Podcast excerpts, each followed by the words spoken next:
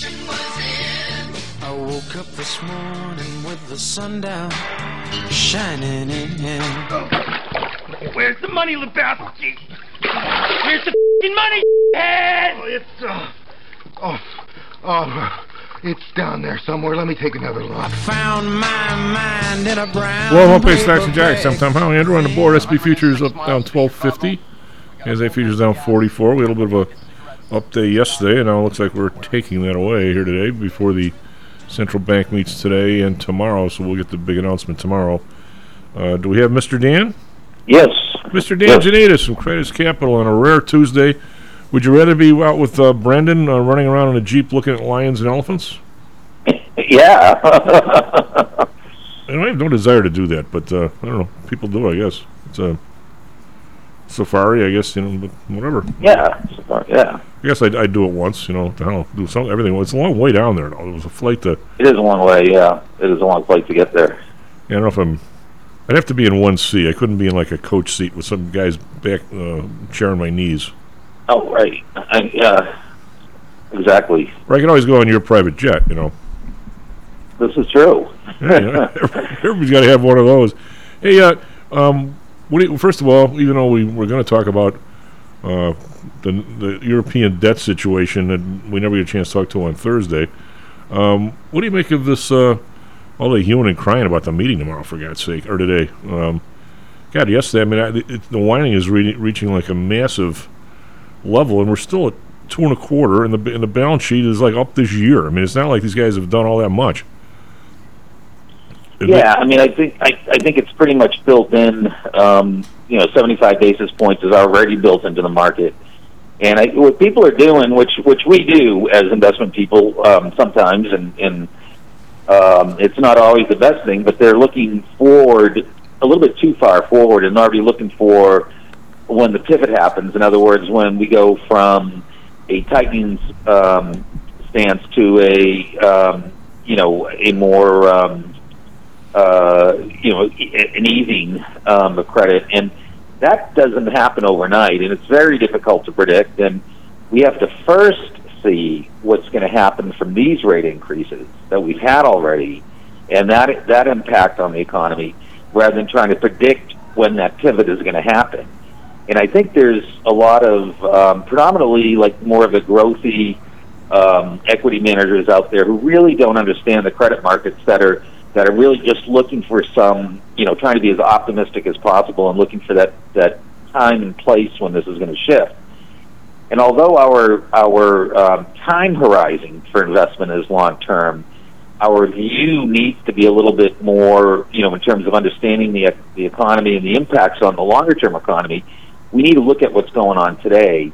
So today, you know, all we know right now is that the Fed is um, talking about continuing to raise rates and continue, continuing to fight inflation. So I do agree with you. I think there's there's just too much focus on that, and you know maybe a little less focus on some of the uh, the actual economic variables. And I I think some people are trying to take things like the job, what's going on with the um, labor market in the U.S. and the in the you know the, the tightening in the job market, if you will, and look at that as like hope for the future, rather than realizing that this you know the, the this um, what I call dislocation in the job market, and the fact that we do have a lot of um, parts of the market, the labor market, that are still um, there's still a fair amount, fair amount of slack. In other words, there are still jobs available, um, and I think that is going to work its way out um, as time goes on. But it's very difficult to predict the time frame. I can say that that's going to work itself out, but I can't tell you how long it's going to take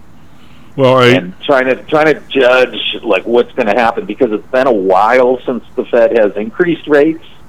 So for for an investment manager to, or or an economist to try to predict what's going to happen in this environment, I think is very difficult. Um, you know, I, I think it is too. I mean, I as much as we uh, try and have all the answers, Dan, you and Yeah. I, uh, I think it is too because I've never seen when I, I mean, yesterday I was kind of on a rant. And I was saying that in, in my lifetime, the, the the Fed deserves an F the whole way.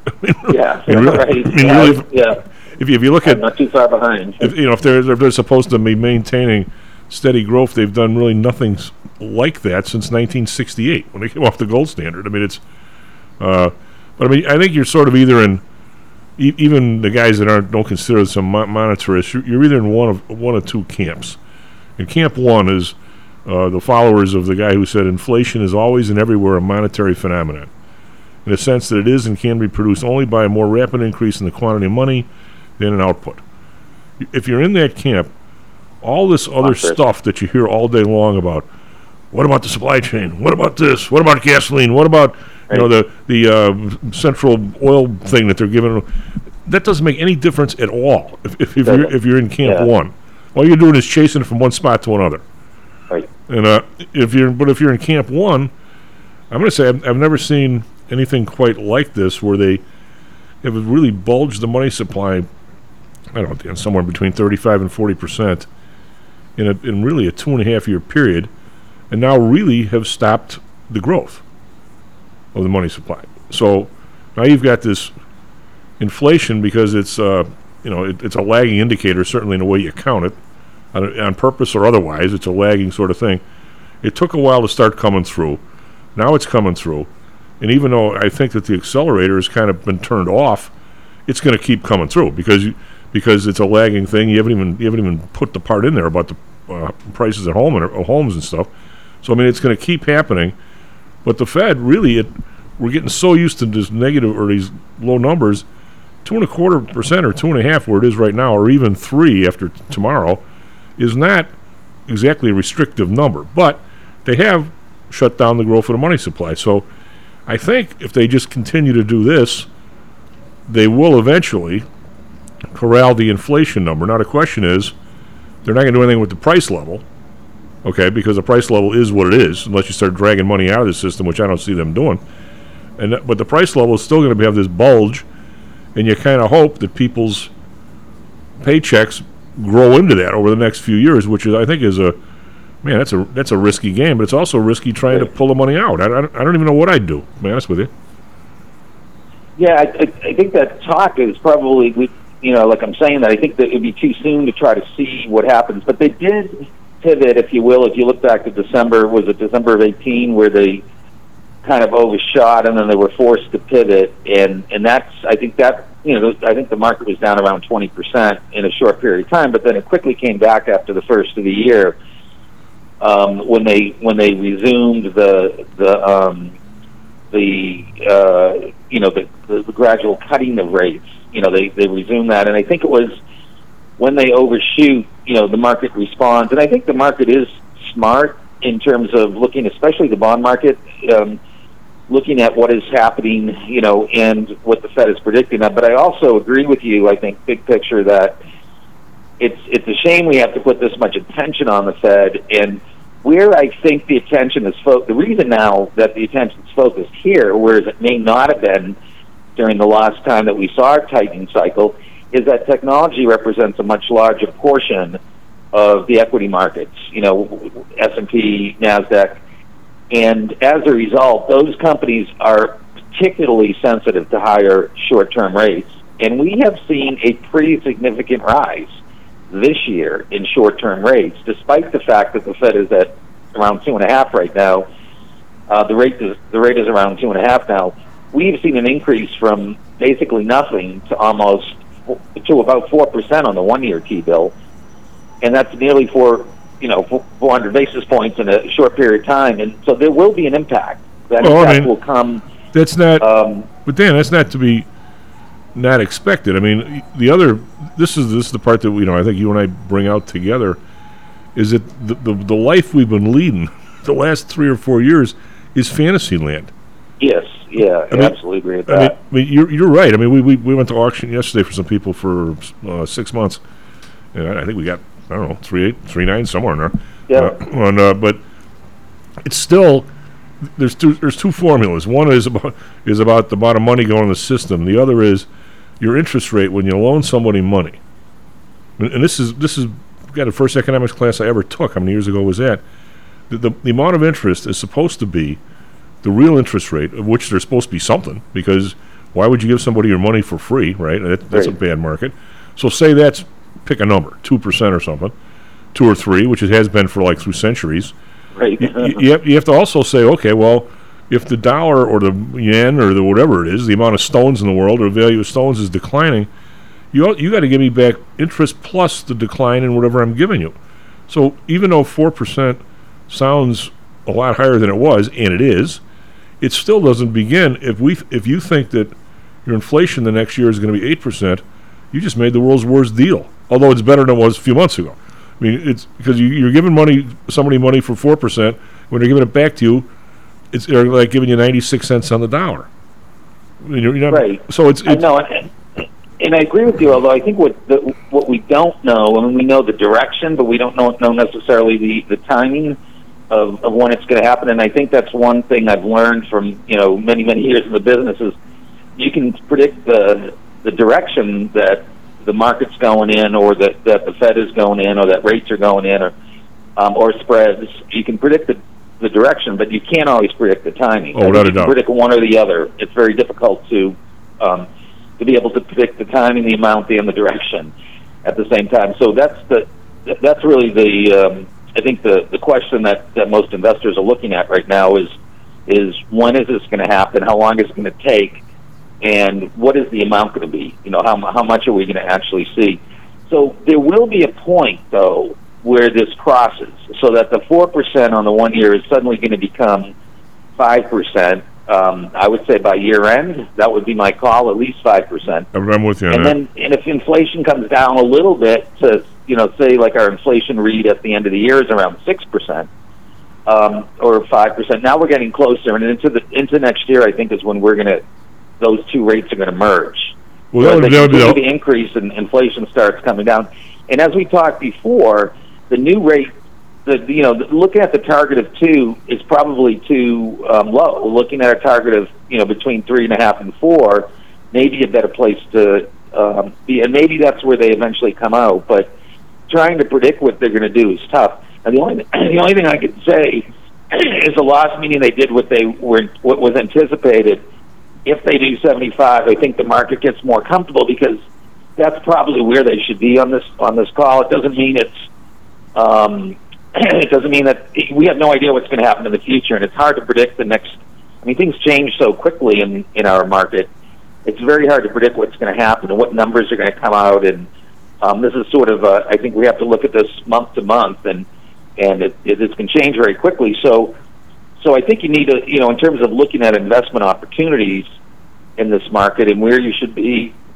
You know, I've, I've said before, I'm not necessarily bullish on the equity market, uh, and especially on the higher beta or the, the riskier or the technology names. And we, it really isn't our thing, but we've moved further away from it. We have that exposure and we're moving further away.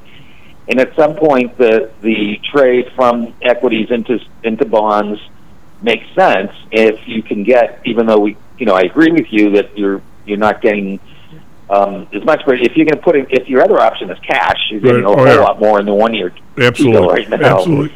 so, so gradually moving, and again, you know, maybe um, for people who have high conviction in some of their their stock names, you know, the the higher risk or the you know the, the some of the the higher beta stock names, keep those if you feel comfortable with them, and then balance that with some some Well, I would agree. one-year T-bills. Yeah, the, uh, Um, the you mentioned the uh, the 2018 alleged fiasco where the Fed, and the guy must have heard 15 people yesterday say the big mistake the Fed Fed made it. The there was a mistake there. The mistake was in having zero interest rates. I mean, you, you ran the market up, but you can't. I mean, the, the, difference between a stock valuation at one percent interest and four is dramatic. I mean, you and I know that the math is simple. So I think what a lot of people are forgetting, and I don't want to get on this international stuff here, uh, what people are forgetting is during the COVID situation, or let's say the last three years, the market is up 35 to 40 percent Right. on nothing. There, there was no increase in output, no increase in, in other than inflation. There was no increase in, in real activity. So if if you start to wean yourself off of that, shall we say, uh, manna from heaven, meaning money, of course the market's going to come back down because it shouldn't be there in the first place. It's not a, it's not a mistake of the Fed for the market to come down here a little bit. It was a mistake it being up in the first place. I think. Yeah, I mean, I think getting to this level, and I, I think the lesson should have been learned from Japan. You know, what happened in Japan and what happened even in Germany Yeah. as well. When you go negative, it's not good for the economy. I mean, it just it it, it just doesn't work. Yeah, and and we're kind of. I think the good news about having these rate increases is that it's going to get us more in a a you know long term. I don't want to I want to use the word normal, but more. I think it's going to be a better. We're going to be in more. We're going to be in the equilibrium, and that's the point that we really ne- need to get to. Right. And we're still not there. No. So until we get there, I think you know increases. One of the other things is the timing. Is just knowing that the timing of making a change in rates is going to impact what happens down the road, and you, it's sort of a lag effect that we end up seeing.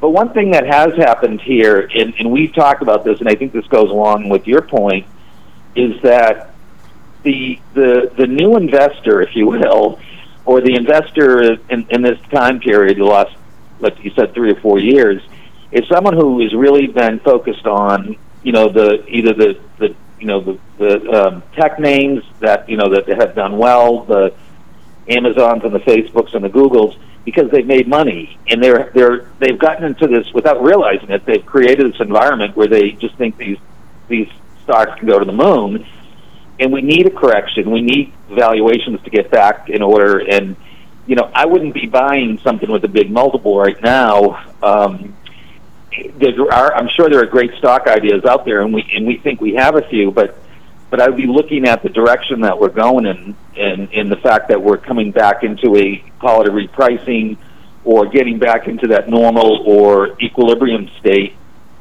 that we've been away from for so long.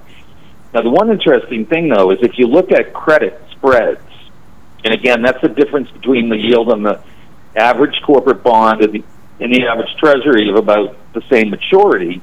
And if you look at investment grade, that spread is around 140. Uh, that means you're getting 1.4% more on that corporate bond than you are on the comparable treasury. Well, think about it now. That might that's about the average spread for investment grade. But think about it now. You've already added a couple of um, you know three or four percent more if you're looking at the short end of the curve, and then high yield being at about plus 480, 487 actually I think it was last night. That is literally the average spread of high yield historically. Okay. So, yeah, that's a, that's just about where it is. So you add that 487 to a four percent on a one year, and you're getting 887. If you're able to find an average bond, for example, so that's not a that's becoming very attractive. Now the question is, do those spreads widen out or do they tighten? And what has happened is, and this has happened in other countries as well, is as interest rates have gone up, um, those spreads have tightened, and the reason being is that there's been a flight, there has been a flight out of equities and into uh, quality, and quality being bonds, and now people are seeing that, like me, especially with our with our strategy, we're seeing that we can get more yield now in the bond market. So suddenly, on the high yield, the average high yield bond, a one year bond, if you're able to get seven and a half, eight percent, that's pretty good. So there's there's uh, there there are new investment opportunities. What I'd say about the international picture is maybe with the exception of China. I mean, China's talking about cutting rates. China scares me because there's you have sovereign risk. You also have a risk of the dollar remaining stronger than any form, any um, international um, currency, and you also have um, the difficulty in getting information not only on what's going on in the the economy and, and you know sovereign and and these these huge um, cutbacks and and uh, you know the, who knows if they're going to be have more lockdowns going forward. So there's there's a I think it's a very difficult market to um, you know to understand and to to invest in on the debt side. Um, on the corporate side, if you're looking at particular companies, uh, corporate bonds, it becomes even more difficult. And they don't have the experience in their market. They don't have the years of experience with corporate debt that we do. So when you talk about something like mortgage debt, it gets even more complicated.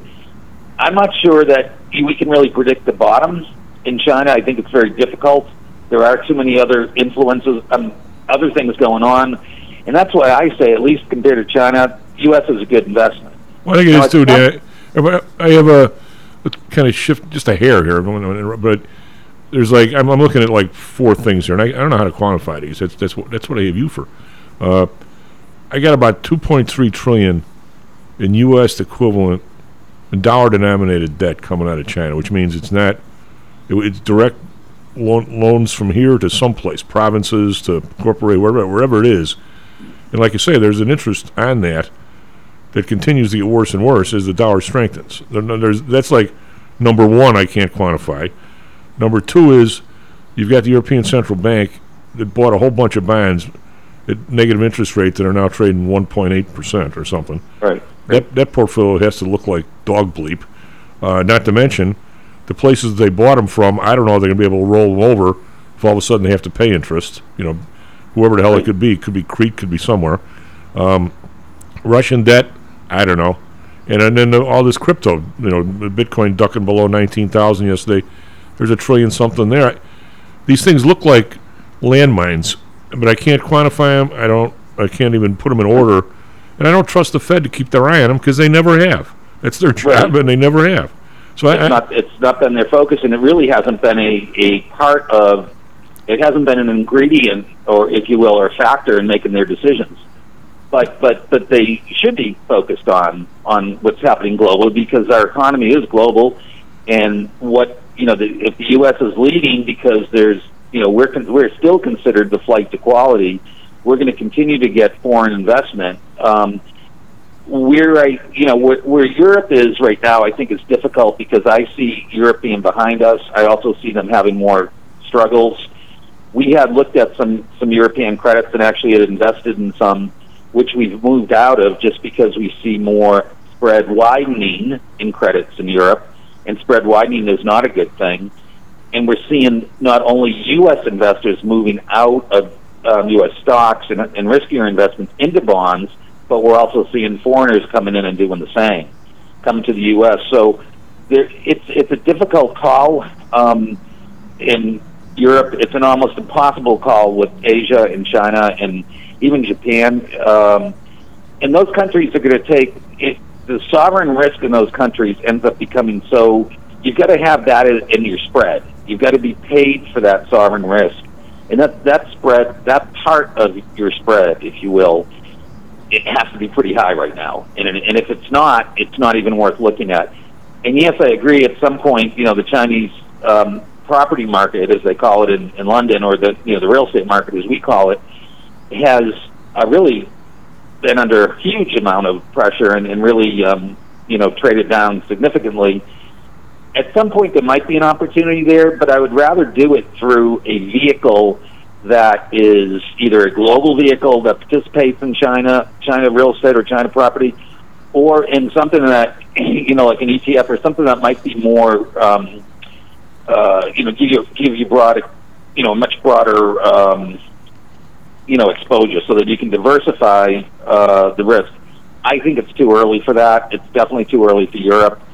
Um, I would stick with with uh, U.S. I think both high yield and U.S. investment grades look good. I would stay away from mortgages also, whether it be international or domestic. And the reason is mortgages don't perform well when we have a lot of volatility in interest rates. Well, we've seen a huge amount of volatility this year in interest rates. Not a good time for, for mortgage investment. Plus, if you think about the pressure on mortgages in general, if you look at people who have adjustable rate mortgages, um, those are you know becoming less attractive as rates go higher, and we don't see any. I don't see any end in that. I mean, the ten year, um, you know, the thirty year fixed, I think hit six forty two or six forty five. Um, we're getting close to seven percent. So Yeah. those, be, and if we know the direction, the direction is telling us the direction is still higher, and it's telling us that it's not a good investment. So, so where I think there is opportunity are some of the names that we've spoken about before. You know, there's some specific names that have some yield still. We talked about uh, SVC, which is a, a REIT here that has a maturity of nine months, and you can still get a nice five and a half to six percent um, return on that. Talked about Buckeye BPL, um, which has a four fifteen to uh, July uh, 1st of 23, five and a half to six percent, and th- and those are good. You know, that, that's some good yield. Interestingly, Tom, though, some of the names we've spoken about, the spreads have tightened, Yeah. and they don't look like buys anymore. On the, on you know, if you're looking for an offer, the other thing that's widened, which you'll understand, is that bid offer spread, and that happens as credit starts coming under pressure and as the markets become less liquid. And I'm looking at ADT bonds that mature. I mean, they mature in um, nine months, but I'm looking at the yield at 420. Yeah, Dan, we got we have to dash here, Bubba. You're, you're right. I, we'll talk more about it on Thursday at a regular slot, but uh, we've been able to get the SVC. One of the ones every time we go out to buy it, the guy pulls the offer. I mean, nobody. I mean, it's hard to get somebody to trade, but the SVC we have we have been able to get for some people. Yeah, we haven't. You know, we we we, we buy uh, directly from Interactive, and they they're using eight or ten different um, brokers. So we, we're uh, we haven't had any problem doing that. Um, and for the people who are looking to get even more conservative, if you can buy what we call off-the-run treasuries, if you can buy treasuries in the secondary market, and you can do it through interactive brokers, um, and that's what we do. You can pick up an extra 10, 15, 20 basis points if you look at a, a treasury in the secondary market that's been issued, um, you know, in the past and has now become, say, a one year, whereas it wasn't, a, you know, it, Yeah. you know, the one years that we were buying yesterday mature on September 7th. Well, Dan, we Uh, got a dash, but we, let's let's talk about how you do that on Thursday because we've been we've been going right to the Sure. auction, which is another you know a trick. We I mean either one of them is good. All right, take care of yourself, buddy. Talk to you regular on Thursday. Yeah, Obviously, we have a lot to that's talk about. Thursday. Yep. SP futures down 15, NASDAQ futures down 54. Didn't really expect this. Be right back, Stocks and Jocks. How much confidence do you have that your investments will make you wealthy? Do you truly know the odds? Welcome to Luckbox, the control freak's guide to life, money, and probability. Luckbox shows you how to gauge the likelihood of success before you commit to an investment or any other decision. And Luckbox is free for one year at luckboxmagazine.com/jocks. Each new issue dives deep into the current investing climate, separates the signal from the noise with relevant trade ideas, and equips you with cutting-edge tactics you don't already know. Luckbox is the essential magazine for proactive investors who are hell bent on pursuing life, luxury, and happiness through sports, fitness, travel, food, spirits, music, and a whole lot more. Smart investors don't bet on possibilities, they play the probabilities. Luckbox is $7.99 on newsstands, but you can subscribe for 10 free digital issues at luckboxmagazine.com slash jocks. Don't rely on luck. Get Luckbox at luckboxmagazine.com/jocks. Is your business being challenged by the complexities surrounding healthcare reform or other matters related to human resources management? If so, then Cognos HR can help.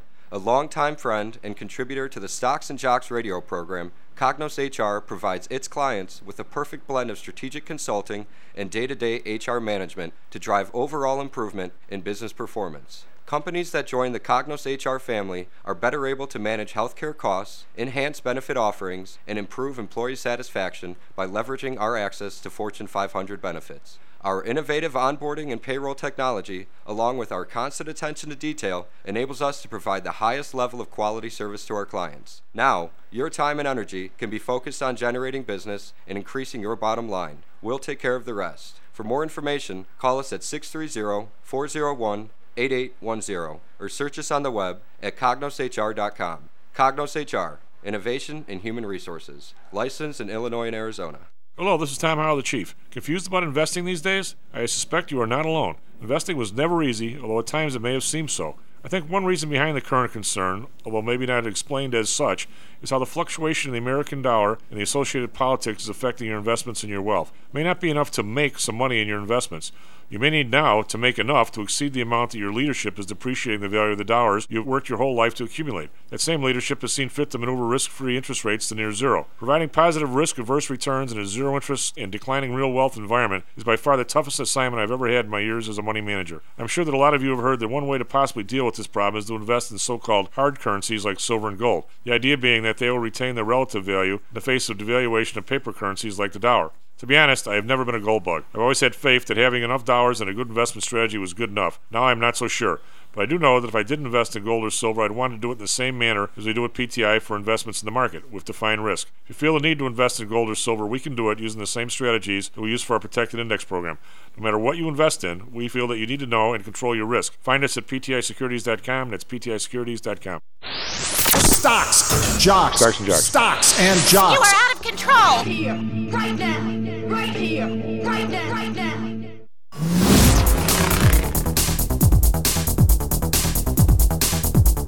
Hello, Roy Bank Stocks Jocks. I'm Tom Howell. Andrew on the board. SP futures down 1450. NASDAQ futures down 49. So we're down some ahead of the Fed meeting, but not horrible. Uh, Dow futures down 90. A little interesting because we have a couple that are up, and we have Boeing that's up 312. We United Healthcare up two bucks. It's uh, going against Nike, which is down 241 as they got downgraded. Microsoft down a buck 37. So uh, mostly red in the Dow, but a couple that are up pretty decent. Over in over in Europe, we've got uh, the DAX down 72.6%, FTSE down 11 cents. I guess we'll call that one flat. Gakran down 44.7, so FTSE's the one that's hanging even the day after the, the Queen's burial. In Asia, we've got up 120.4%, Nikkei that is. Shanghai up 6, call that flat. Hang Seng with a little bit of a bounce here. Up 215, 1.1%, but still 18,781, so under 19,000 still. Uh, Bands up 5 basis points, 3.54. I think that's uh, uh, 15 year high. Um, in the two year, this, this is the 10 year, but the two years at a 15 year high. Uh, the Bund uh, up 11 base points, 1.90. How's that look with all those zillions of dollars worth of bonds in there at under under zero? Those bonds are going to be looking pretty bad. Uh, Japan unchanged at 0.25. We've got oil up 7 cents, 85.80. Brent up 2 cents, 92.02. So the oil market stays staying calm and relatively low. Natural gas up 2 cents, 777. R- RBOB up 2 cents, 248. We've got gold down a buck 40, 1676. Silver down a penny, 1934. As these markets are are lost in the middle here too. Uh, copper down a penny, 3.5. Although some people are calling for big rises in copper. I don't know where they're seeing that, but that's all I was hearing yesterday. Uh, crypto, Bitcoin down a buck 44, 144, 19,257, but still above 19,000. Uh, Ethereum down a buck, 1357. We have the U.S. dollar is uh, um, right, right exactly at a buck with the Europeans, so they're at parity. Uh, the pound is back over 1.14, so uh, I guess it's a little bit better if you're if you're looking for the dollar to weaken just a little. What do you for us? Traffic, weather, sports. A lot of sports last night. A couple football games. Yeah, yeah. Uh, right now it's 6:35 in Chicago. It's Tuesday the 20th. And for the sports, uh, last night in MLB, the Cubs lost to the Marlins 10 to 3, and the Diamondbacks fell to the Dodgers in a 5 to 2 game. But today, both of them could try to make up for it, as today the Cubs play the Marlins again at 5:40, and the Diamondbacks play a doubleheader against the Dodgers at 2:10 and 9:10. Now, for weather in Chicago, it's mostly cloudy, 68 degrees, with a high of 79 and a low of 63. And in Phoenix, it is mostly cloudy again at 87 degrees, with a high of 97 and a low of 79. Now, for Chicago traffic, thankfully there are no major accidents or delays to report right now. However, traffic is building as it always does on the Stevenson, Eisenhower, and the Jane Addams. That's all we got today. Back to you, Chief. Do we have Mr. Joel? Good morning, good uh, morning, good morning, Chief. How you doing? I'm doing all right. How are you? Oh man, I'm I'm just I'm just so excited about the Fed meeting. Yeah, isn't that uh, um, some just so? Why, I got a guy. Get a load of this. Uh, he claims that the last few Fed meetings they've actually been like 30 minutes long. That's it. Is that true? Well, the meetings, I mean, the meetings are one thing. The outcome, three quarters of a point, or will they go a stick? And then it's just testimony afterwards. I mean, we all know what moves this market, and you know, he wants to say the economy is slowing down. It's weak. We're going to have higher unemployment. Supply chains are easing. You know, he you want to hear bad news. That's all you want to hear is bad news that the economy is slowing down and the Fed is finally putting a dent in inflation, which the last CPI number did not reveal.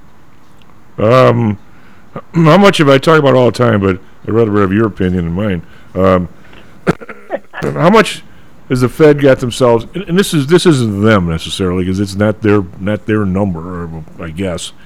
How much of a trick bag do they have themselves in by the fact that the CPI numbers are just lagging? They've always been lagging. And they- True. Oh yeah, they do. They do. Um, actually, we had an economist on our show from uh, the Chicago Mercantile Exchange, Blu Putnam, and he told us that he told us that months ago that we were being way too optimistic for this to, uh, you know, uh, for it to fold through. He talked about four, five, six months, and that's sure that's sure uh, playing out. But I do. Do you want one maybe slightly positive thing that Yeah. I'm really not sure is true? yeah. We always want I positive. heard that if it wasn't for the massive increase in school lunches, that the CPI would have been down. Um, That the input costs for the kids going back to school to start buying in August, that it was just through the roof. And that's what messed it up. And I did have some statistics uh, that showed that. I don't have them in front of me. Uh, so it's a stretch that it's a seasonal thing, but I guess we're not going to know until October. I'm going to say that uh, I did notice that it was up like 23 percent year over year.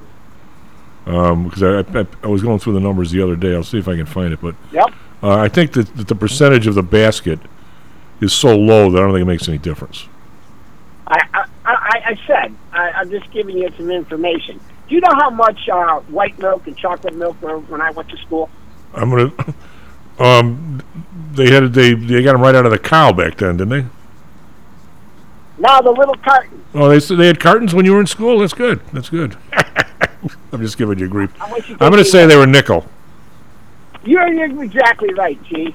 You got to be right around my, A nickel, but if you wanted to pay up for the chocolate milk, you had to pay a dime. Yeah. Um. But uh, here's the number. And then, that's first of all, you, I mean, the other thing I want to point out is, can we go two days with someone not warning about Q3 earnings? Oh God! Oh here, just so you know, uh, whoever told you that, I was just mentioning this to Andrew on the way in. There's there's two numbers here you have to watch out for.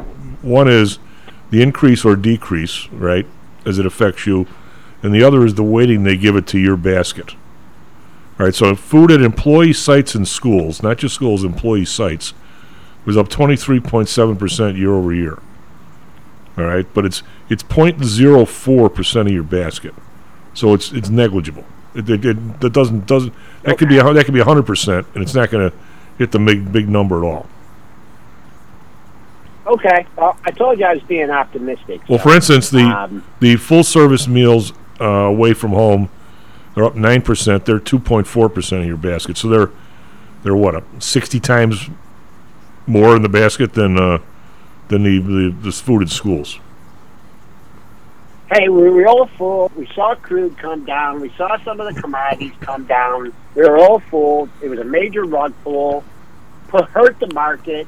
Um, the only thing, you know, I mean, I'm the only thing I'm like hoping for, and I have, and there's no way to know until we know. When did we turn? When did we make the low for the year, Chief? We made the low for the year in June. We made the low during the June expiration. Okay, we undercut that low yesterday, but we rallied. That's my bogey. That's what I'm keeping on. We take out that low, we close below it, then say hello to 3,600. That's, that's, that's We we- we didn't take out the, uh, That's what the market's telling me, Chief. Which low are you talking about? We didn't the uh, the low on the spider was like yeah, but the spider the low was like 361 and we're still at 36 386. Are you looking at the Qs? What are you looking at? I'm looking at the June S&P. I'm looking at the S&P cash index. Okay, well I, I got the spider low at like 360 something in June and it's 386. Well, I'm talking the S&Ps. I'm talking the real market. Okay. I'm not talking the spider. Okay. Well, Okay. I'm All gonna. right. Listen, I got a, I got a, I got a busy show today. I got to hop. All right. So um, I'll catch you next week. We haven't been talking Michigan football yet. I'm a little worried. We played Tua's little brother, uh, Taulia, and uh, Tagovailoa. He played good. I hope he doesn't play like his brother did um, against the Ravens. So go blue. Talk to you All next right, week. bud. But take care of yourself. SP futures down 16. NASDAQ futures down 59. Be right back, Mr. Kenny Polcari. Do you wake up in the morning with stiffness in the lower back or neck? Why are you using medication to cover up the symptoms without treating the actual cause? Painkillers, muscle relaxants, and anti inflammatories are not the answer. At ChiroMed, physicians are trained to detect the cause of your symptoms and to correct the underlying problem. If you're ready to listen to common sense and do what it takes to make changes in your body that can affect your health for the rest of your life, give ChiroMed a call and set up a complimentary consultation. They are located in Orland Park and can be reached at 708 403 2727. 20,000 patients over 22 years have been treated at ChiroMed, and over 90% of them have had positive results without medication or expensive surgery. Isn't it time you did something good for your body too? Give ChiroMed a call, 708 403 2727. That's 708 403 2727. Let's get you pain free and living again. Hi, I'm Audrey Johnson, owner of Home Source Realty and frequent contributor to Stocks and Jocks radio show. If you're thinking about purchasing real estate this summer could be a good time to shop around. Whether you're a novice or seasoned investor, low interest rates and good inventory make adding bricks and mortar investment to your portfolio an interesting possibility. Many a great fortune has begun with the purchase of property. Call me today for your personal investment consultation, and I will be happy to get you started on your path to prosperity. You can reach me at Audrey Johnson at Realtor.com or call me at 708 349 3456. That's 708 349 3456. Interested in promoting your business to a high end audience comprised of entrepreneurs, traders, executives, and the everyday business person? Consider advertising on Stocks and Jocks. With devout listenership covering the Chicago market, along with a vast online presence, advertising on Stocks and Jocks may be just what it takes to put your business over the top. For more information, contact me, Matt Weber, at matt at stocksandjocks.net.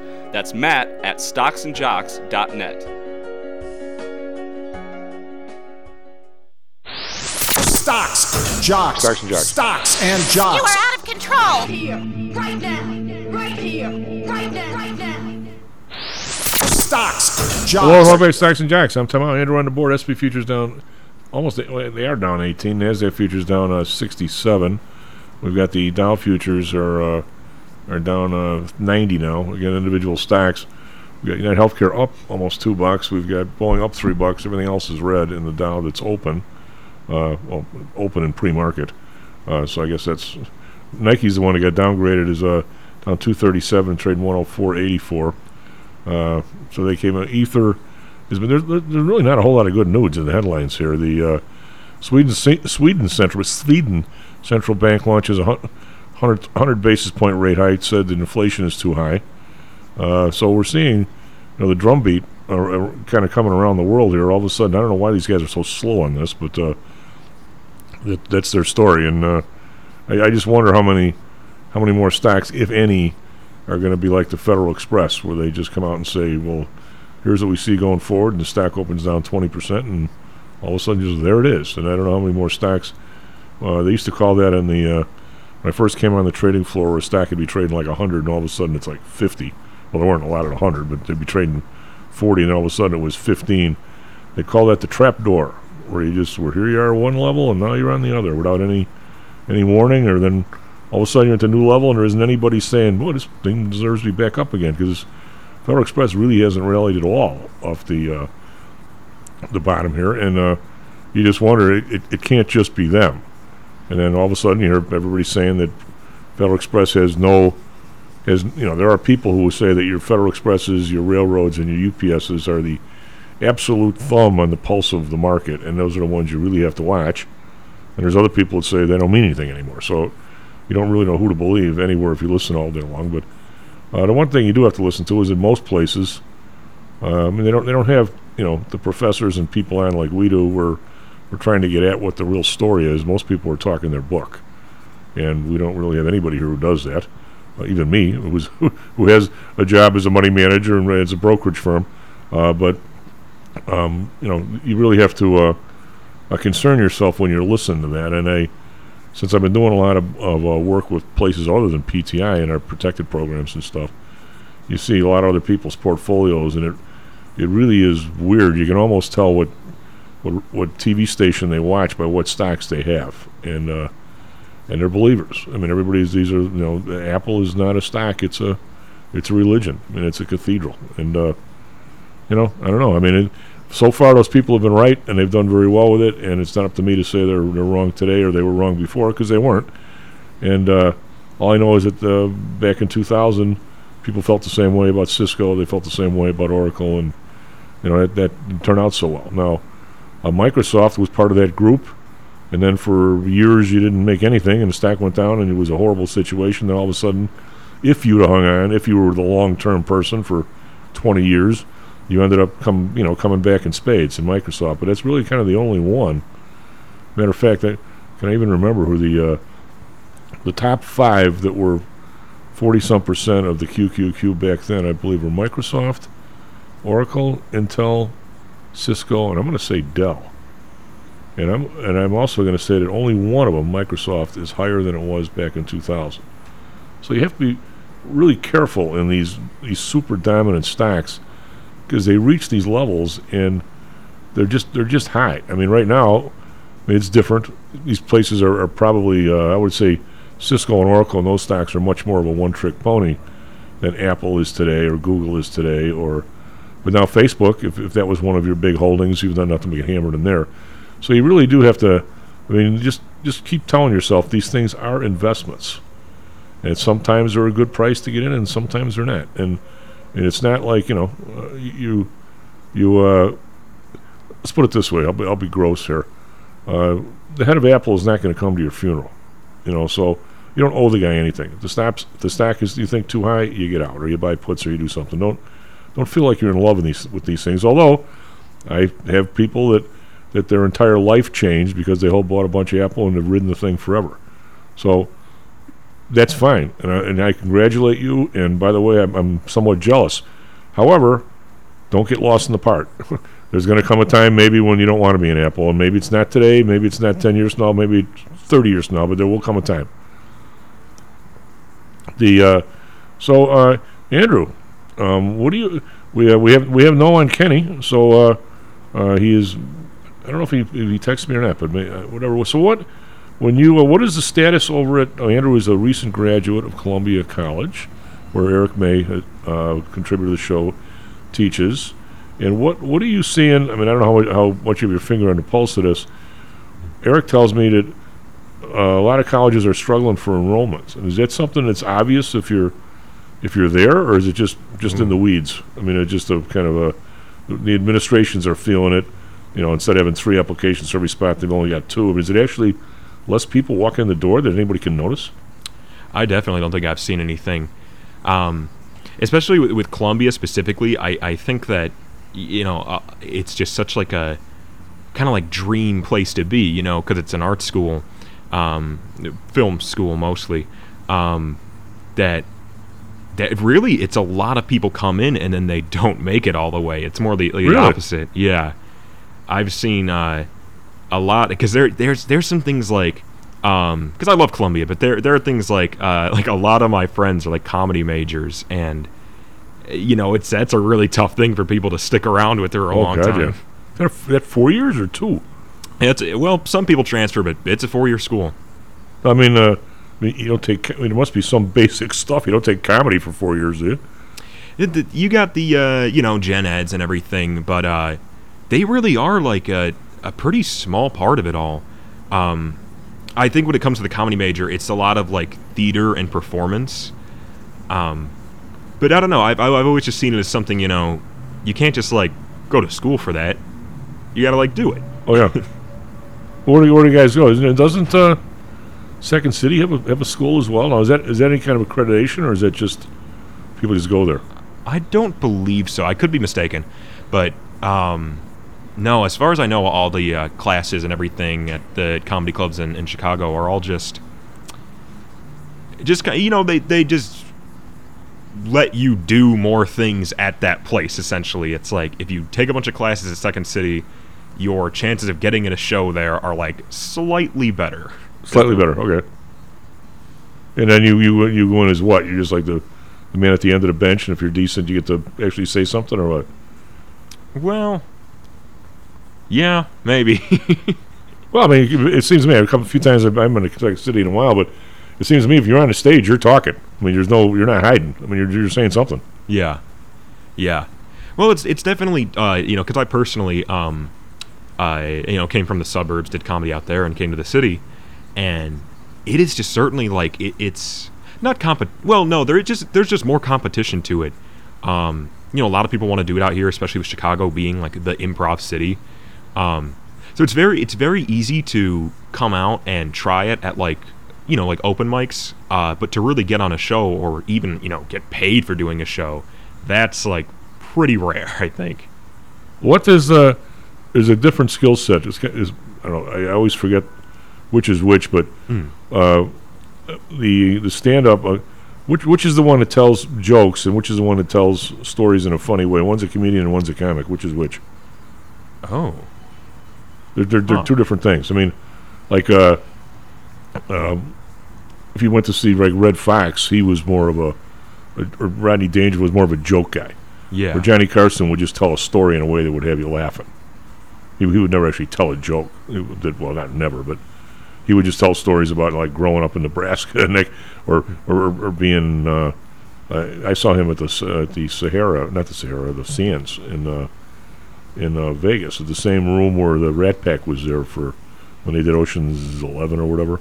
Hmm. That was the toughest ticket to get, and the deal was the Rat, Rat Pack probably before your time was Frank Sinatra and uh, Dean Martin and uh, Sammy Davis Jr. And I'm not so sure Peter Lawford was in, in this one. I, I don't think he was, but uh, they were doing his movie, and the story was they were going to let him stay at the Sands, like for free, if one of them did a show every night in the Sands. And the Sands didn't have a really big showroom; it was an old, older casino, but it was nice little. Sh- I mean, it was. If you went in there for a table for four people, the table, you got like four drinks with the show. The table just held the four drinks. It was like a you know, pizza platter in the middle. Um, but anyway, the uh, they ended up all three of them did the show every night, and it took like several months to do this movie. It became the toughest ticket in the country to get. Hmm. People were flying from everywhere just to, to see these three guys every night, and they they would go down there and do a show because obviously they had singers, they had, they had, they had guys that did, did comedy, and then they'd bring out the big bar. They'd all start drinking, and everybody go play play play.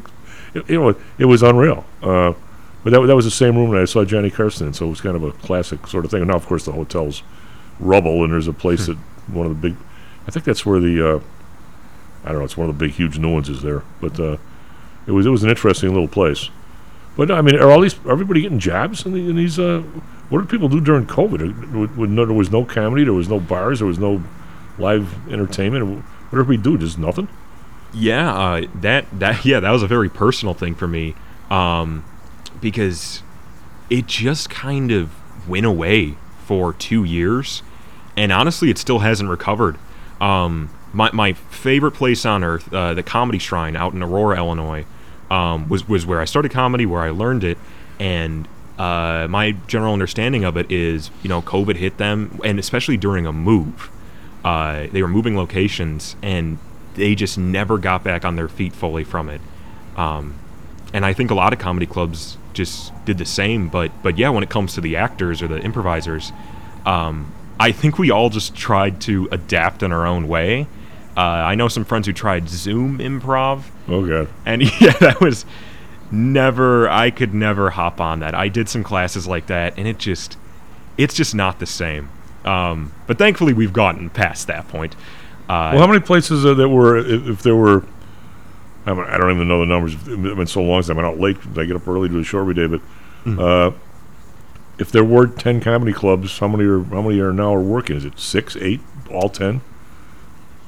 Hmm. There's a lot of jazz clubs have closed. Yeah. I couldn't I couldn't be exact, but I'd say I'd say maybe yeah, maybe like 8 out of 10, 7 out of 10. They, they came back, same owners, and uh, I mean, it had, boy, those guys. I mean, there was no way you're gonna carry out food and beverage and stuff like a, a regular place. They were just out for two years. Yeah, exactly. Um, i- i- if you if you're not aware that it was uh, for Chicago specifically, the uh, in Chicago you kind of got the big three. You got the Second City, uh, IO, which is Improv Olympics, and Where's the, that?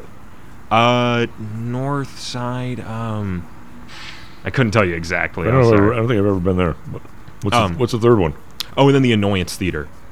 Um, but what I was getting at is that the uh, IO Theater actually shut down, uh, which was like a big thing because they, they were a, a, a huge name in improv.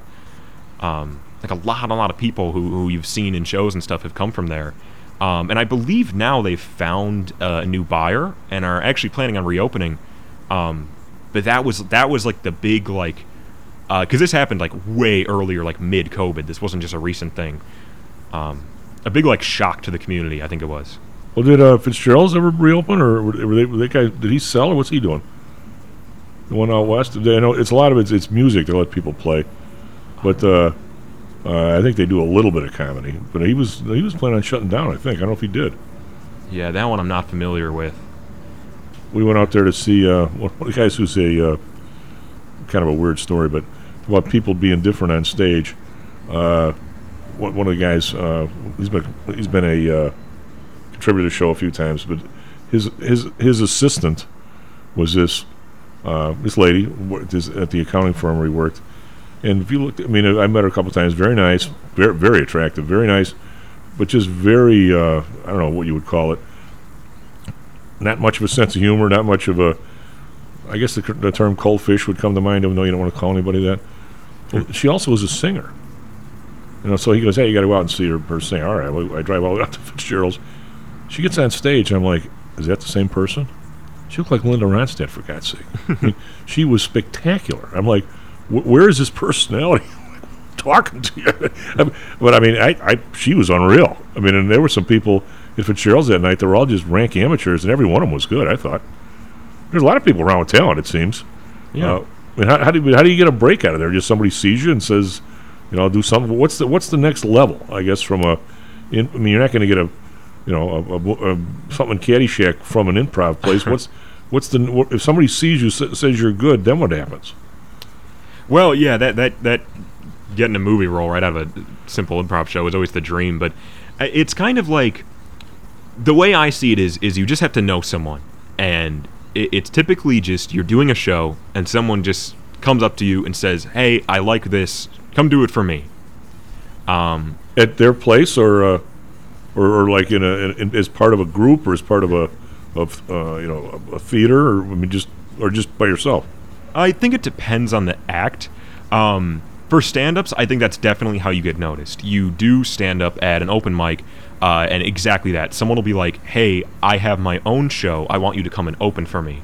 Um, okay. Improv is a completely different animal. Where uh, sometimes it is team-based, where uh, it'll be something similar, where a team is already made and they want you to join them, uh, or it can be because improv can be less official in a way because it can be teams that people make themselves or it can be uh, kind of hosted by the um, by the by the theater and they have their own set team that you might have to audition or get into Okay. like that So you could be the next Slappy White. You know who Slappy White is.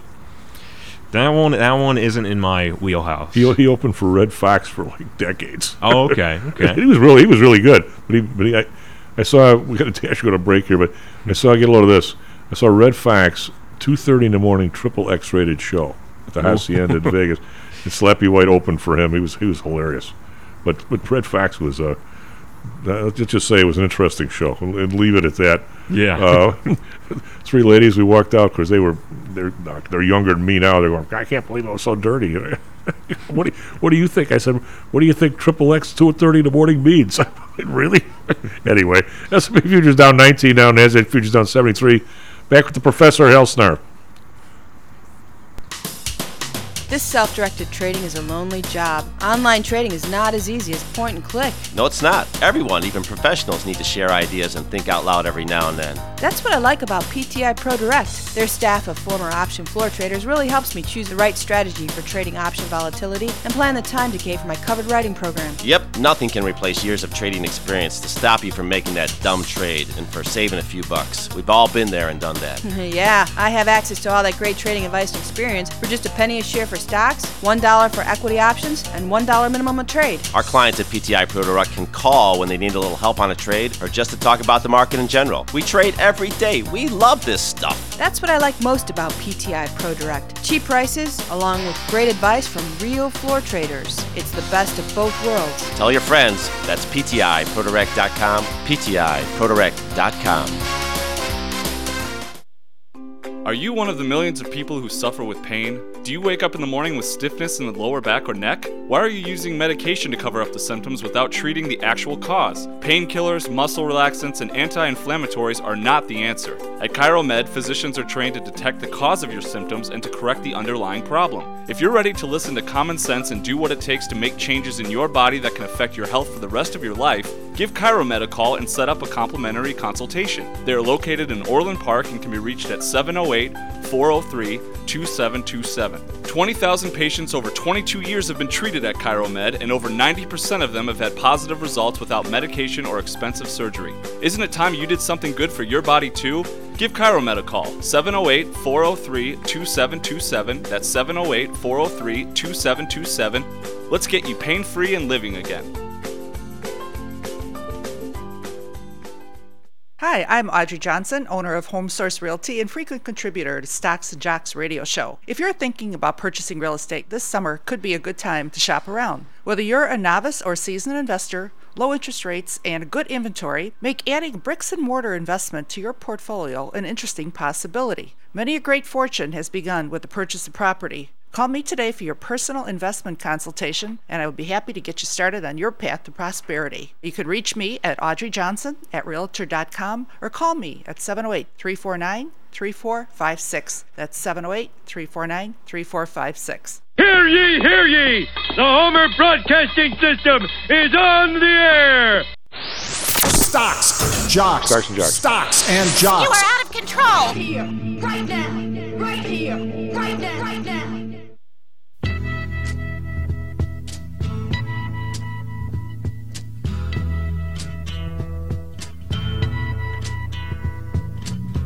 There's something happening here. So Jacks, I'm Tom somehow Andrew on the board. SP futures down on 21. We keep leaking down here. Nasdaq futures down 79. Nasdaq not so much, but the uh, uh, the S&P continues to leak a little bit after we had an update uh, yesterday. Do we have the professor? The, we'll we'll get him in a minute. We'll uh, so again we'll, we'll we'll dig through some of this other other stuff that's happening here. I think uh, one of the I always talk about it every morning, so I'll give a uh, a view of exactly where we are. This Hang Hang Seng that uh, I, I talk about the thing was twenty nine thousand like a year ago. You know, so it's it's one of those one of those markets you have to be you have to be care- careful in some of these things. I mean they they uh, you know we have we have you have to constantly look at what's going on around you. Like I was talking about earlier, how if you have an investment and what you need to do here, and it's I I always will say that it's nice to be protected, especially if you're maybe a little bit older or something. But I will. We have a whole bunch of people that we protect all the time using the options market as a protector, my you know puts and so forth. But the price of price of protection is very high, and uh, the interesting thing about um, protection in the, in the market is the price of things. Professor, how are you, buddy? Doing well. Just got off the subway about 30 minutes ago. And you made it.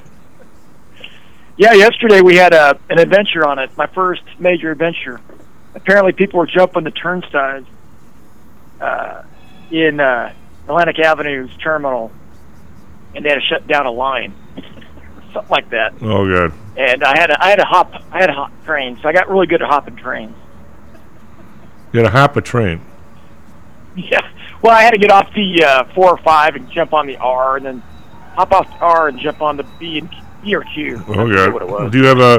Do you have this all in the back of your mind now, or you got your map out? Well, my, when I told my wife about it, I got home and my brother-in-law, who's at Columbia, and my mother-in-law and my father-in-law were all laughing about it because I was able to get home by hopping trains. Right? They didn't think I'd be able to do it. My wife actually probably literally thought I got off the train and just decided to walk home. Well, it's hard to walk from Manhattan to, to Brooklyn. Well, by that time I was uh, in Brooklyn, but it would have been a long walk through Brooklyn. You, you can walk across the, the Brooklyn Bridge, can you? Well, Brooklyn is the whole Brooklyn's the whole county of Kings. Brooklyn is Brooklyn is filled the county of Kings, and Queens is actually 100% urban, and it's Queens actually refers to the whole county of Queens, right? So you got Kings County to the west of Queens County, and then then you got um, what's called Long Island, the counties to the east of Kings and Queens. Yeah, that's uh, people in uh, the Midwest. uh, don't necessarily realize that New York has several counties where I think Cook County, which which is in Chicago and all the suburbs, is by far the biggest county in the country, isn't it? Yeah, probably. Yeah, these counties are huge. Like the county that Brooklyn fills, Kings, it has more res- residents than the whole state of Idaho by a factor of three. So when you win a state championship in Idaho, nothing against that, but it's nothing like winning a county championship in Brooklyn, right? Well, yeah. it's like uh, you know winning a softball tournament and God knows where versus in, in Chicago, right?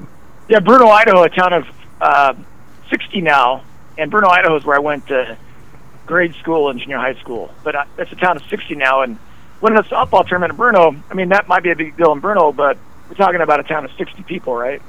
Uh, did you guys at least have a stoplight?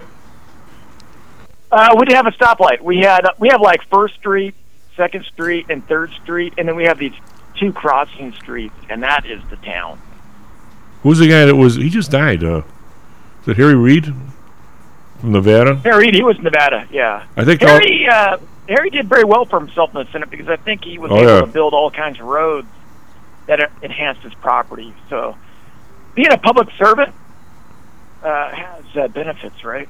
It seems to have now. I, I mean, I, I again, I recall when I was real young, the senators came back from uh, Washington and they didn't have any money. I mean, uh, it was a whole different world. You know, the funny thing is, uh, Tom, we have all this media and internet, right? And I think it's going on more than it used to, maybe, right? With all the video and all the internet, you would think it would kind of curtail that activity, but I don't think it does. I think it curtails corporations. And I think the reason why it curtails corporations, like, for example, a business in Utah uh, was caught dumping chemical in the Jordan River. And it was caught by somebody on a cell phone from about a half a mile away or something, and they had zoomed into it, and it was on the news that night, and that company was busted that day. So the internet can do that, but for some reason, uh, I think this self-service public service uh, is probably more rampant than ever. Well, somewhere I, don't. I don't know. I've uh, gone through this before with, with others, uh, legal types. Um, a lot of what we thought was, let's put this way, in Washington, there seems to be kind of a, a mess at the dinner table between what used to be standards that people adhered to, uh, straight morality, the law for every other person, and then there's law abiding to elected officials. There's like there's, Yeah. there's like four uh, you know four pigeonholes there, and and they don't all cross. I mean, I was under the impression I'm going to mention I'm going to mention this in a while. When I was very young, one of uh, one of my buddies and I, when I first started doing anything on the air, I said, you know, I corralled this guy, and he goes, "No, you, this is back in the day. I mean, way back." Uh, he said, "No, if you're a representative or senator, everything's got to be in a blind trust. You're not trading when you're there." Because people have become representatives at a young age, and, and he was good friends with this guy named Marty Russo and a couple other guys. They're all in my area. They were all they were all. Quick story. When I was, I think, in high school, now, the uh, or maybe I was just getting out of high school. I was in college. We had a constitutional convention here. How it, how it got started, you know, who voted for it, why, what the that I, I don't know any of the history of that, but there was an Illinois Constitutional Convention.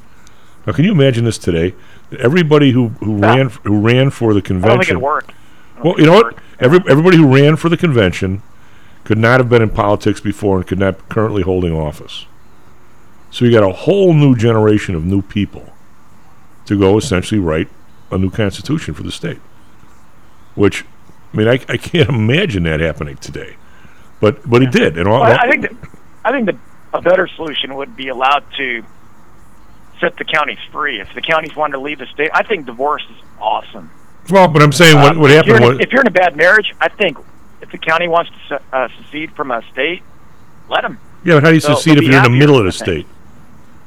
But it, it said, I don't know if it was just a routine, it was going to happen after 50 years, whatever. But all all these guys went. The, the- the point of my story is they're all these guys are 25, 30 years old, and they're running for office the first time. But you got your your your name and, the sign of somebody else's you know, lawn and so forth. All that entire generation of people, Marty Russo, Mayor Daley, I think maybe Mike Madigan, all the guys who was ended up being like legislators and everything else for the next 20 years. This is how they all got their start.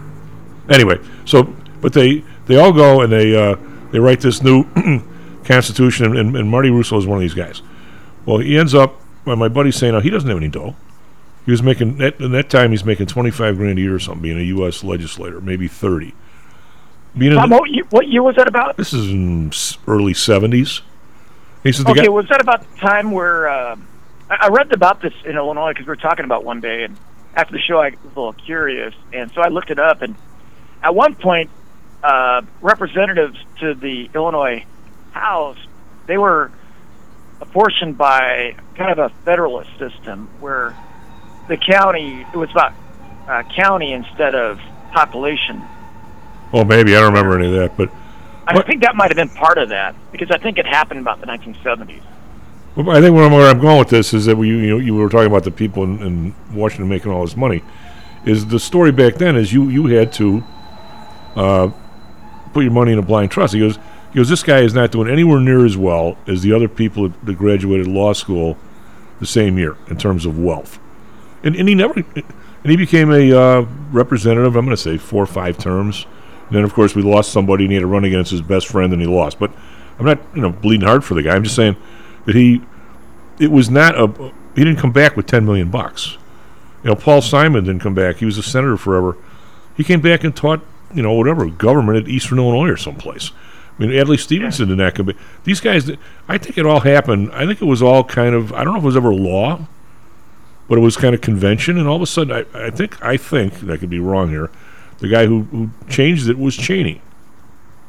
When he was like the vice president, and he and the, he had Kellogg Brown and Root was one of his big holdings, and I think he traded it while he was in there, and people kept saying, uh, "Hey, this is wrong. You can't Right, do this. You know, you, this is wrong. You can't do this." And he basically set up yours, and evidently there wasn't a law, or nobody ever called him on it, and kind of ever since then, it was like dare me. I mean, and I think I think at one point they there there was a law passed that said those guys couldn't trade, and I think the law got reversed in the Obama administration.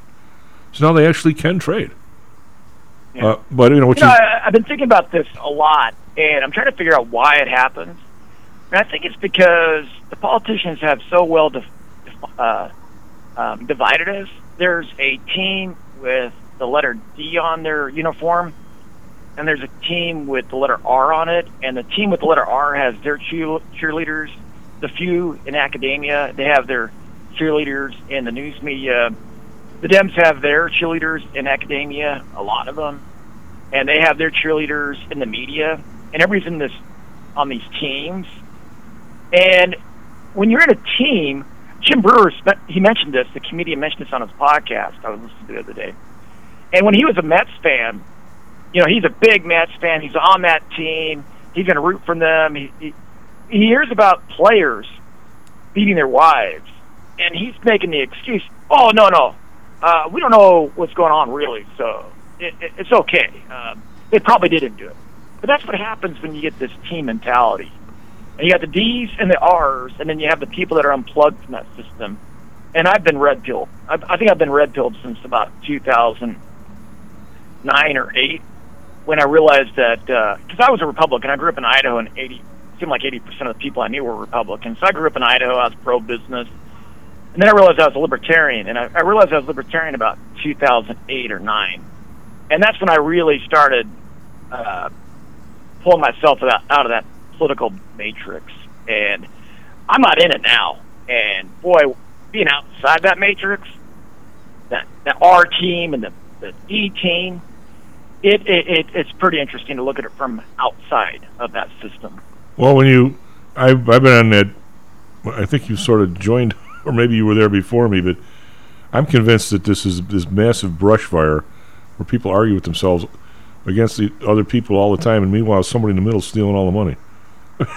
Yeah, I mean, I, I think it's I think it's uh, a brush fire, like you said. You create a distraction, and then you uh, rob the bank, right? Yeah. I mean, that's what mag- magic is, right? You create a deflection, Yep. and you uh, you do the reveal, right? Well, I just So I think it's a big magic trick. Well, we've been we've been talking, boy, you know, not so much on the show, but with people that I bump into. This, you know, everybody's throwing the, the busloads of uh, uh, you know, people out of Texas and the Illinois and you know Martha's Vineyard and all kinds of stuff, uh, and everybody's reaction to it. And we've had a couple people on the show that are seriously on the right, and of course they're they're against whatever Biden was doing, and they like what Trump was doing, even though nobody really knows what Trump was doing versus these guys. It, Yeah. it, it it's funny to me that uh, people, and there was was, there was uh, to inflate this even more, there was an African American guy who was on uh, whatever at issue or whatever the, the local store is about this new law going into effect here where they're not going to have cash bail, and he was all over on one side was okay, well you know if you you know having money shouldn't be the difference whether you stay in jail or not, which you know he has a point there. Uh, the bail system is obviously, but but even even with the with the uh, you know anywhere you go, especially in Chicago with these buses showing up, you can certainly get an argument about immig- immigration. And and uh, and I and I would say Well, say you get a big argument because, you know, the governors from Florida and Texas are getting a lot of heat about busting Yeah. them. I think DeSantis flew 50 migrants to Martha's Vineyard. But if you go back to the Obama years, I'm, I'm not sure if people know this because people get siloed in their media. I try to watch media on all sides of the issue. But the Obama administration was flying people to Twin Falls, Idaho, migrants to Twin Falls, Idaho. And the Biden administration was caught on video flying people to upstate New York from Texas. And so it, that right there, that pushing migrants around the country, that that's a bipartisan effort. Oh I mean, these guys will do whatever they you know they all, they all read the other guy's playbook. They don't have no, none of them has an independent thought. It doesn't appear. No, no, they're just DeSantis and uh, Governor Abbott are just using the Democratic playbook, and the Democrats don't like it turned around on them, right? Well, what I find ironic is these communities like New York, D.C., and Chicago are supposedly a sanctuary city for migrants, so they Yeah, but- should be but then- welcoming them. Not next door to me. They're really not.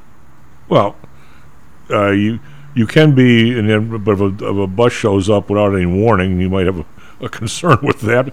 But yeah, I agree with you. I mean, I, But you know, but Tom, on the other hand, why why should all the communities along the Texas oh, border I'm, I'm with you. I'm with you. have to? Yeah, uh, yeah. I mean, they're they're they can't they can't absorb these people coming in. I mean, it's stretching the school districts, it's stretching the Oh yeah. uh, public not- services. So it's kind of got to be shared, right? If we're going to let this happen, it's kind of got to let uh, it's got to be shared, right? And I'm I'm actually an advocate of free my free flow of people across borders. I don't believe in borders. I think I think I think the the the, the tide of migrants will flow. If it was a free market, you would have a the, the tide flow as soon as the wages in the countries they're coming from rise because Yeah, well, labor is yeah, but they're in- in the country. therein But lies- wages would rise and equal that of the United States, and that's when it would stop, right? So if you had a free flow of uh, labor across borders, you wouldn't have these massive differentials in wages at the low skill. Uh, I think you're you are running into the same problem your uh, your hero Milton Friedman ran into. because he, he was of the exact same uh, mindset, and it turned out. Don't take this wrong. It turned out he was flat ass wrong. What I, I mean, he that's how he got himself essentially. Uh, I won't say booted. Uh, that's why he went from Chicago to Stanford. He was a big. Hmm. He was a big. Uh, he did some work for Allende, and he, he was never a fan of Allende. Allende was a brutal. Uh, down there in Chile, Yeah, he did some Yeah. economic economic work for Allende, and it's to just say the people in Chicago were outraged because Allende was Oh, killing, yeah. was killing people. And Milton Friedman's view was not too far off from yours, was that if you could bring some semblance of economic freedom to a country, that political freedom would follow. And that was his theory, or his assumption. yeah, I don't, I, I, I don't think that will happen unless the culture changes, and culture takes, you know, centuries to erode. Right. So, I, So, uh, yeah, I'm not sure that will would happen. no, it didn't. Right? obviously, mean, it- revolutions, revolution. There's no such thing as a revolution. Right? Well, his- his- one dictator's replaced with the next, right? Well, his point was, if if in Mexico, if for instance, if we put some factories down there, and this was this was all through academia, those days, which might, might have been, well, I think it was before your time, uh, but not that you haven't read about, it, don't know about it. I know you have. Uh, but the the idea was if we put some factories in Mexico, even though we're we're losing jobs to Mexico in the short run, all the people down there that are now making Chevy pickups, they're going to go from three dollars an hour to fifteen dollars an hour, and they're going to become all customers. And twenty years from now, Mexico is going to be a thriving place, and people are going to be buying so much crap up here. It's basically the same theory as giving away, giving away the, the shavers and charging for the blades. You know that in 20 years we're gonna we're gonna make so many customers. The, the slight price we paid by sending some labor down there in the first year or two will be will be peanuts. Well, the fact is they're still making 350 an hour in Mexico, and they're still not buying stuff from here the way anybody predicted because the the Yeah, I think I think a lot of that has to do with the political corruption. Well, that's what I'm saying. So- Political corruption. Yeah. so the point, I guess, my And the, and the culture. And yeah. The culture. Well, the point the point is, or my point is, not the point. My point is that if, if we're going to talk about this stuff, we need to take three talking stupid heads from the Democrats and the Republicans and jam them in a room at Camp David and say, "Okay, here's all the facts. The facts, Jack, or what it was, uh, just the facts, ma'am, uh, Joe Joe Friday." Uh, and put up on a blackboard showing my age. All right, there's there's 70 million refugees in the world. There's 50 million people enslaved. We've been, we've been giving money to these 15 com- countries in sec- uh, Central America and Mexico for 40 years.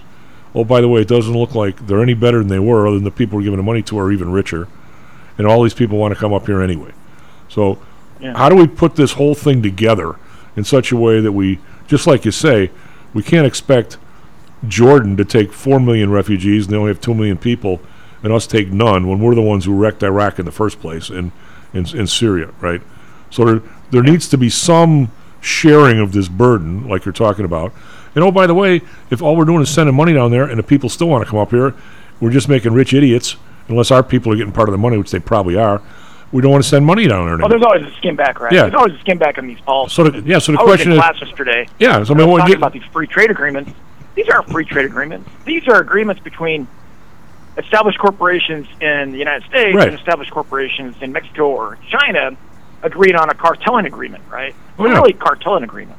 That's what they are. They're not. Oh, sure. But I'm saying that there, there, if if there is a solution to this, the solution is going to involve. Oh, by the way, if we are go- we we feel our share is four million refugees a year, three million, two, whatever the number is, you got to spread it around. You can't just say the, the Texas border towns are taking it, but you have to tell people, Chicago, your number is fifty thousand or eighty thousand. Prepare for Well, it. I, the, way, You know? the way I see it, there's there's uh, two choices, and I'm not going to say which one I in favor. There's one where you just shut down the border and don't allow anybody to cross, or you have the op- the border wide open, and then these these people coming here, looking, taking risk, wanting an opportunity, they have to spread be spread throughout the United States. And for the most part, I think they choose where they want to go because they're going to choose places where maybe their family members are. Well, that's what happened when my In, in those communities, they'll thrive because they'll have their family members uh, nearby, and they'll be able to work together in these family units, and they'll they'll build wealth, and maybe they'll build businesses and make us all wealthier. Well, my both of my grandparents' sides uh, were were born in Europe, the Irish side and the uh, and the Italian side. And when when they came here, That must have been an interesting Thanksgiving, huh? well, it, well, actually, all the Irish people were dead. I only I didn't know anybody on that side except my aunt. Uh, but the Italian side, no, I mean, they, but they all showed up, and they were all from uh, the town of uh, um, Giulianova in the in the province of Abruzzo. Well, what they had in common was their Catholicism, right? So that, that Yeah. Catholicism probably united them. But when they when they showed up at Ellis Island, you had to kind of have a. Sp- I don't know if you had to have a sponsor, but you if you had a sponsor, it was easier. So the, the, they all had a big a big conclave, for lack of a better term, in Columbus, Ohio. Yeah. In Columbus, Ohio. So, matter of fact, one of the ladies, uh, she she got my brother's uh, number on it somewhere. Long interesting story. How I don't know if I ever told you my my uh, uncle was killed in uh, going across some bridge into Germany and uh, World War II. So somewhere along there's a group now that reunites veterans' families with their medals, and somehow that's somehow somehow his medal got kicked to these guys because allegedly they couldn't find us or whatever the hell. So anyway, some lady um, she, I think she listened to the show. She called up my brother and said, you know, your uncle's medals at this place. So anyway, I started talking to her about our our uh, history, and the reason why she knew the Howe name is because somebody in her family had come to this country, and in Ellis Island, the sponsor for her great grandfather or, or grandfather, whoever that was, was my grandmother here in Chicago. So his first place, he said, "Where are you going to stay?" I'm going to stay with, uh, God, what was her first name? Uh, her, her, her, uh, my widowed grandmother, somewhere in back of the yard. So that, that, then she made a connection between her family and mine, and uh, so that, and then so she called her. That's how she knew the name. That's how we ended up getting the medal and all that kind of stuff. But the, but the connections between that were that was her sponsor. I'm going to go stay with her. So that's why you ended up with like like different groups from Ireland going to different cities because that's where we have a lot of people in Chicago from County Clare. And a lot of people in Columbus are from Giulianova uh, in the Abruzzi province because those were who your sponsors were. So yeah, I mean, you will end up if you end up taking five thousand people a year from Nicaragua, you're going to end up where there's going to be concentration in some cities because that's where the families all are and that's where they want to go, which is a, which is a positive, not a negative. I think. Yeah, I think it's positive. So Uh, you know, honestly, Tom, I've been thinking about passports and borders and border walls for a long time, and they're actually artifacts of the state, and they're they're the devices of force that force people into remaining in the country, where the state can abuse them with taxes. Oh yeah. And laws, right? It prevents them from choosing uh, a place where the state is not as hostile. So these are these are European uh, institutions, right? Colonialist institutions, in my opinion, Yep, that force people to remain in a country that may, may they may or may not want to stay in because the state has become so onerous in terms of its taxation rules and regulations. So it prevents the freedom free flow of people. And before the 18 in the, in the mid 1880s, people could just go from country to country for the most part, well, right? it's always we got to go to break here. to before Ellis Island, you could just come to the United States. You could just take a you could take a rowboat from Cuba, land on Florida, and start working in Florida without any uh, papers or nothing. Right? You just start working in Florida. well, assuming you weren't during a hurricane. Yeah, yeah. well, maybe maybe the wave. The wave, the, hurricane pushed the wave got pushed you all the way. Cuba, right? Yeah, the, it's always astounding to me that I mean, we have to go to break here. That I'll be, I'll be talking to people that seem to have something, and their, their view of other people. uh, You wonder if they ever look anywhere. They, they'll say, "We don't want those people here. They don't want to work." And I'm saying, "Wait, wait a minute. Somebody just had the balls." To leave their hometown with their family, with nothing but the clothes on their back, and walk 200 miles. risk all kinds of risk things. all. That's you're- the kind you're- of people we want. You're, you're, People that are you're, you're telling me lives, that, th- that that person's not going to get out of bed the next day and want to go to work? What are you out of your mind? I mean, Yeah, we want, we want people that are willing to take those kinds of risks. I, I, I, I think we need a little injection of that. Actually, I mean, uh, I said, when's the Well, last people time? don't people don't want competition. Yeah, well, that's it. I A guess. A lot of these rules limit the competition that they're faced with. So people want to be left alone, but they want government to protect them from that competition. And Well- these rules are part of that. we have a, a huge Hispanic population here in Chicago, and you know nobody's perfect.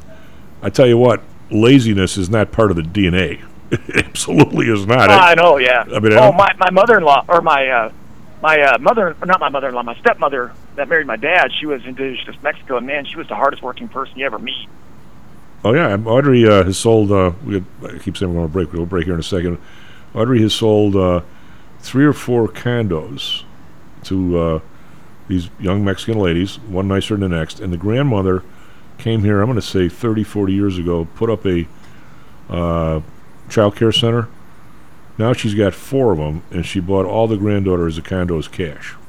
Exactly. That's what we want in the United Yeah, States. yeah. We want people who are willing to take risks. Yep. Entrepreneurs are the, the defining characteristic of an entrepreneur is taking that risk, Absolutely. putting the money on the table, and pulling the switch on that on that decision. Right? SP futures down 29, NASDAQ futures down 97. We come back.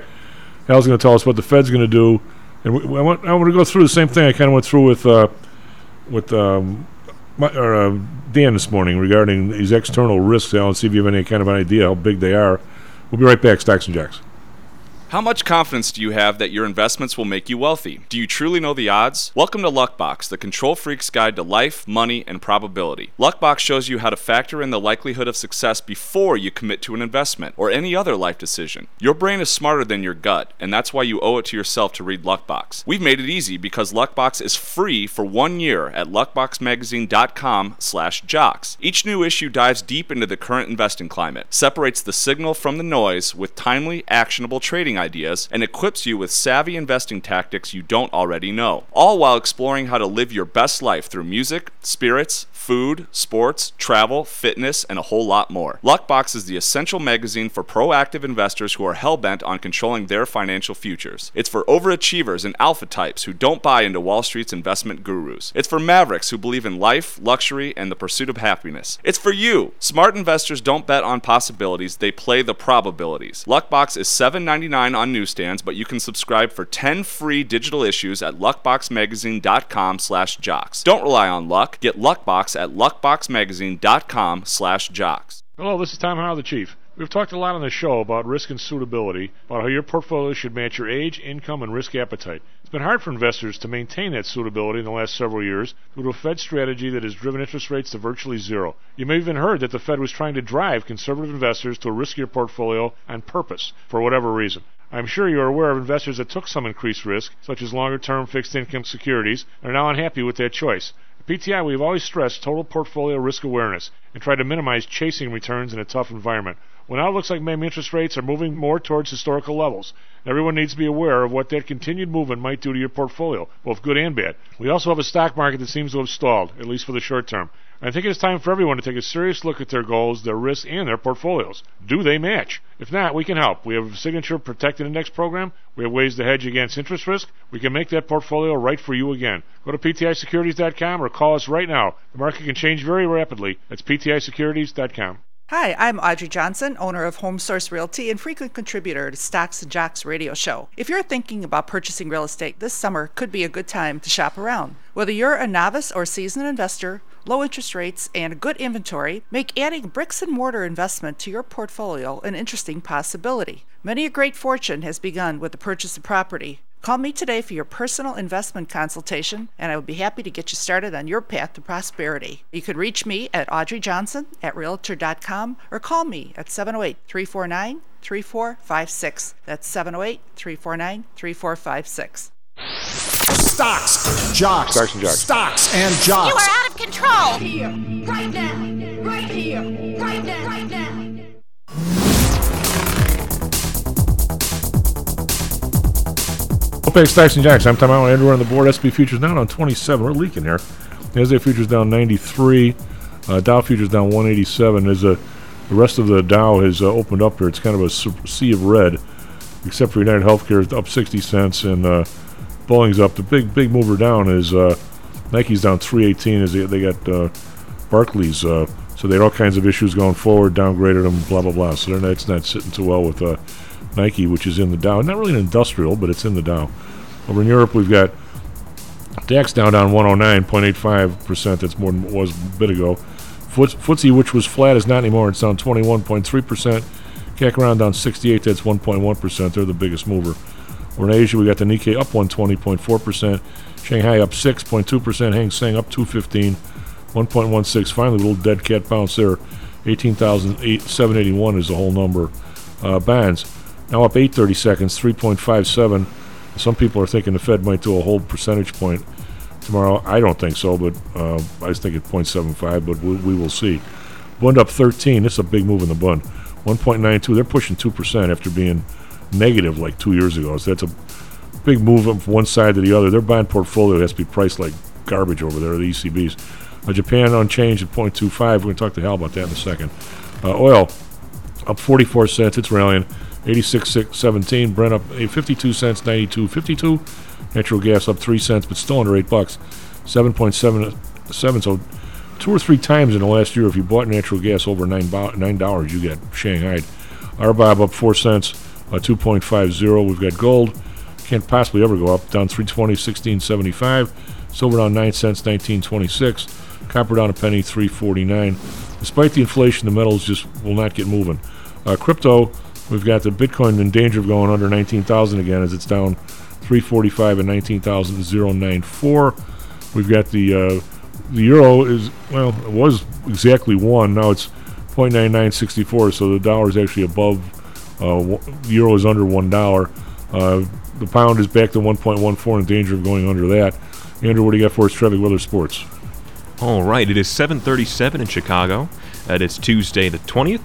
Now for sports last night in the MLB, the Cubs lost to the Marlins 10 to 3, and the Diamondbacks fell to the Dodgers in a 5 2 game. But both of them have a chance to redeem themselves as today the Cubs play the Marlins again at 5:40 and the Diamondbacks play a doubleheader against the Dodgers at 2:10 and 9:10 today.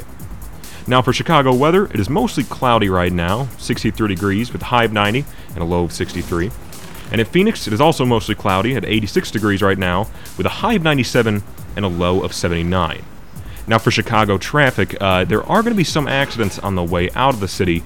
On the westbound Kennedy next to Diversey Parkway, an accident blocking the right lane has been cleared, but delays are certainly still expected.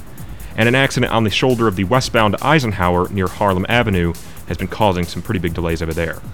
Now, on the inbound, construction on the inbound Stevenson has reduced to one lane between I 55 and 47th Street, uh, but otherwise, traffic is building on the inbound streets as usual. No other accidents to report. That's all I got. Back to you, Chief. Um, so here's a headline uh, Beyond Meat COO Doug Ramsey and usual guest lecturer for, for Hal Snarr arrested for allegedly biting man's nose after Arkansas college football game. This one of your buddies, Hal? Who is that? Beyond Meat COO Doug Ramsey. Well, hang on. My phone is. Uh, my. Oh, you I turn my volume up. There you go. Uh, he was ar- he, he was arrested. I hear he's a buddy of yours. Arrested for allegedly biting man's nose after Arkansas college football game. Get a load. I don't. I don't get that. I don't get that passion anymore about college football. He uh, Ramsey, fifty-three. Guy's fifty-three. He's no kid. Was arrested for terror. Wow. What is what the hell is this? Is arrested for terroristic threatening. I have no idea what that is. And third-degree battery. What is third-degree battery? Biting is it is it listed under third degree? Biting somebody's. How do you bite somebody's nose? Well, I've been at those games, and uh, when I was younger, and I tell you, I I was at Auburn, Washington State back in 2005, I think it was, and I thought the Auburn fans were really polite, nice, but the Washington State fans that traveled, man, they were kind of obnoxious. And I was a Washington State fan. Um, yeah, I I, I know you, you get in those college football games, and those rabid fans can, uh, I mean, they, they can go off the rails. Well, I mean, Throwing a little alcohol or a lot of alcohol. it's been a real. It's been the a night before. but it's been a really long You can get out of time. hand quick. It's been a really long time, but like a really long time. But when you were a kid, once in a while, somebody would like get punched in the nose. I never heard of anybody getting bit in the nose. Well, I've seen referees uh, get knocked out, and probably because they were, you know, not ignoring the noise. They're probably engaged in the noise, and Yeah. they probably get riled up and they start talking trash with a coach or a fan. But I've seen fans punch referees out. Oh, this guy got to go get a. Co- is he got to get a COVID test after biting somebody? Maybe monkeypox. Or monkeypox? Oh I tell you what. If, if, imagine if we if we just had a bar at some at some you know some moon on Alpha Centauri or someplace, just watching the TV and listening to the radio in this country or in this world right now. It's got to be the funniest thing on earth. Just sitting here watching this stuff. Well, apparently, according to Jim Breuer, the uh, Aborigine Aboriginal people uh, of Australia think we're odd uh, because we're ants and we're in this hustle and bustle of life, and we never stopped to enjoy the afternoon, the sky, the clouds. We're in this this matrix. Yeah. Uh, got to go to college, get out of college, get a job, buy the car, right? And I think they have. I think they have a point. I think they have a point. I think we have to sit back and enjoy life, man. And life goes by pretty quick once you're 20, right? Once you get the license to drink, man, it is fast. It just rolls, steamroll, steamroller. And I, my, I feel like time is being steamrolled. You could blow. I want to sit back and enjoy life. I want to do less and enjoy life and do more with my family. All right, I, I have uh, I have to ask you some serious questions here. As I was talking to Dan earlier, because he had a special uh, appearance on Tuesday, um, because our, our man uh, Brendan is off in Africa chasing lions and elephants or something. Um, anyway, I we we're, we're talking about the the Fed uh, performance, and neither one of us think it's been very good since like 1968. But uh, we specifically were zeroing in on not so much the rate policy, even though you can criticize that or say you like it as much as you want. We were, we were we were zeroing in sort of on uh, their job is to keep watch for stuff that we we as regular people you you maybe can get this stuff because you had a- access to a lot of information at, at a university, but for for the regular person in 2008 to know how many how many how much money was being borrowed in Japan and stuffed into mortgages on this end, it's really not. Know, as much as I try and be on top of these numbers, it's not really something I can get my hands on. You know, international transfers. Although Carl will probably tell me somewhere buried in the in the internet and the uh, for the Fed, I could probably have found it if I knew what I was looking for. But by and large, you know, stuff's happening, and the Fed should be kind of keeping an eye on. And three things I just lobbed out there. Uh, you don't hear anything about this dollar-denominated Chinese debt anymore. And uh, I'm looking here this morning, and they claim it's like 2.1 trillion dollars that has been loaned to to people in China. They didn't really go through the system, you know, through the central bank system and become a, a transferred into yuan and those kinds of things. It actually people just gave companies over their money in dollars or maybe euros, and that that's what the loan is in. And now those guys are having to pay interest. The dollar's gotten so strong that interest burden's getting higher and higher, uh, and you don't hear about that at all anymore. Now, I don't know if the Fed's watching it; they're not. Plus, I can't imagine what these the European Central Bank balance sheet looks like when they bought all these bonds from all these places at zero interest rates, and now they're pushing two. I mean, what what are, those things are all? Tr- they got to be trading at like 60, 60 cents on a dollar or eighty or something. I mean, th- those bonds that were issued at zero, and are these are these co- countries, especially the ones that don't have any money, are they gonna be able to roll that stuff over? And when are they due? And th- and the third thing, I just this off the top of my head, what about crypto? I mean, what what if the Bitcoin drops to ten thousand and there's margin calls on that? Is I mean, is, the is the Fed? What I guess you don't know, but I mean, is is the are these just grenades on, on the on the roadway, or are they just something like me takes a look at and I shouldn't even worry about? Is any is anybody watching? I guess is my question. You know, Well, I think, yeah, it's just hard to know. Um, when these uh, when the, these countries are running budget deficits, right? And they're they're issuing new debt just to pay the interest, right? And then when a ten-year bond comes due, they have to issue uh, a new security to cover that, and that interest rate's gone up. So man, it can get ugly. It can it can get really ugly really quick. I think. Um, and you, see what's going on in Europe, and they got shortages everywhere. It seems like. And I was just reading something from the the uh, from Switzerland about how government is proposing that people take showers together to ration water.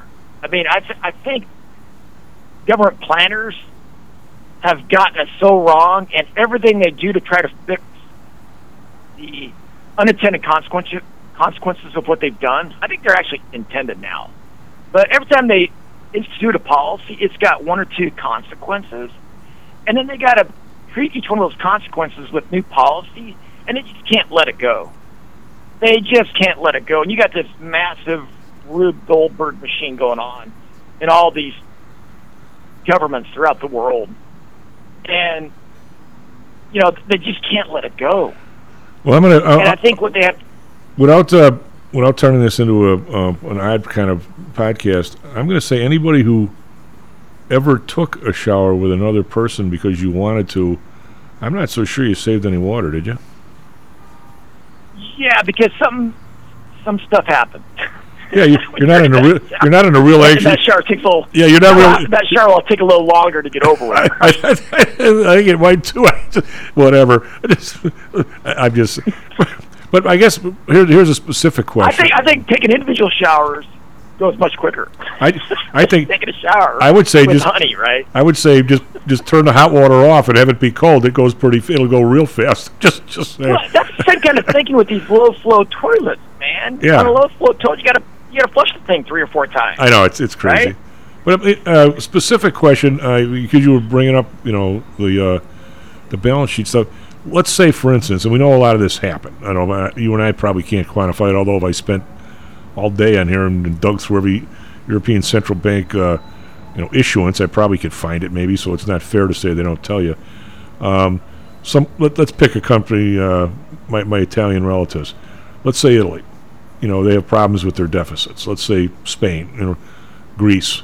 I mean, you know, not that they're all south. Some could be north. All right, so they issue a bond three years ago at a really low interest rate, like almost zero.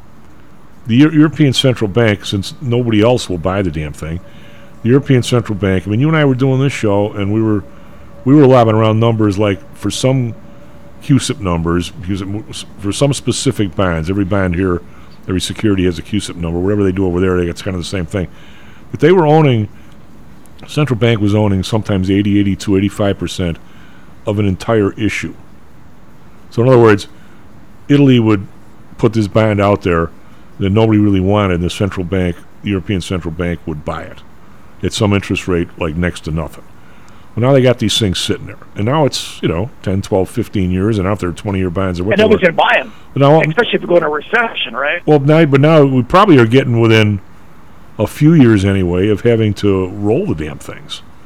Yeah. I, I don't know if they're 15. If they're 30, they probably still got time left. But if they're 15 or 20, well, now, now not only are they, you know, a big weight in the bottom of the ECB's balance sheet because they can't sell them to anybody, but uh, how exactly now Italy's going to, how are they going to come up with another bond to replace this one when the European Central- Bank just took a bath on the first one they bought? I, I mean, I don't, I don't see how the, all this gets any better here, Hal, unless, unless Well, the ECB is going to have to pay for their over the losses, man. Paper over those interest payments, right? They're going to have to paper over it. They're going to print money to cover this thing, man. And it's, it's going to get even worse. Well, that's I think, that's my concern. Is is, is there is Yeah. there some point when it obviously the hardest thing about it, if, if you think a company is going in a crapo and you've done the research or going to the moon, I'm going to say you're probably right, Hal. But the timing, I mean, hell, when I when I started the business, it was December of 1980. It looked to me like the market was going to go straight up because interest rates had only one way to go, and that was down. I was right, but it didn't happen until August of '82 you know, it was a long time, two and a half years, especially when you're young. Uh, Well, in your line of work, you know, day to day is a long period of time because people in your line of work watch the stock market every day. I, I'm not watching it every day. I, I uh, kind of get a feel for if it's, it's going to run up for a while, and I get I try to get a feel for when it's going to pop, right? Because the Fed's going to pop it. The Fed is trying to pop these bubbles right now. The interest, the, the the inflation rate came in hot last Friday. The administration has spin it off like it's not a big deal, but it's going to get worse because these interest rates are going up.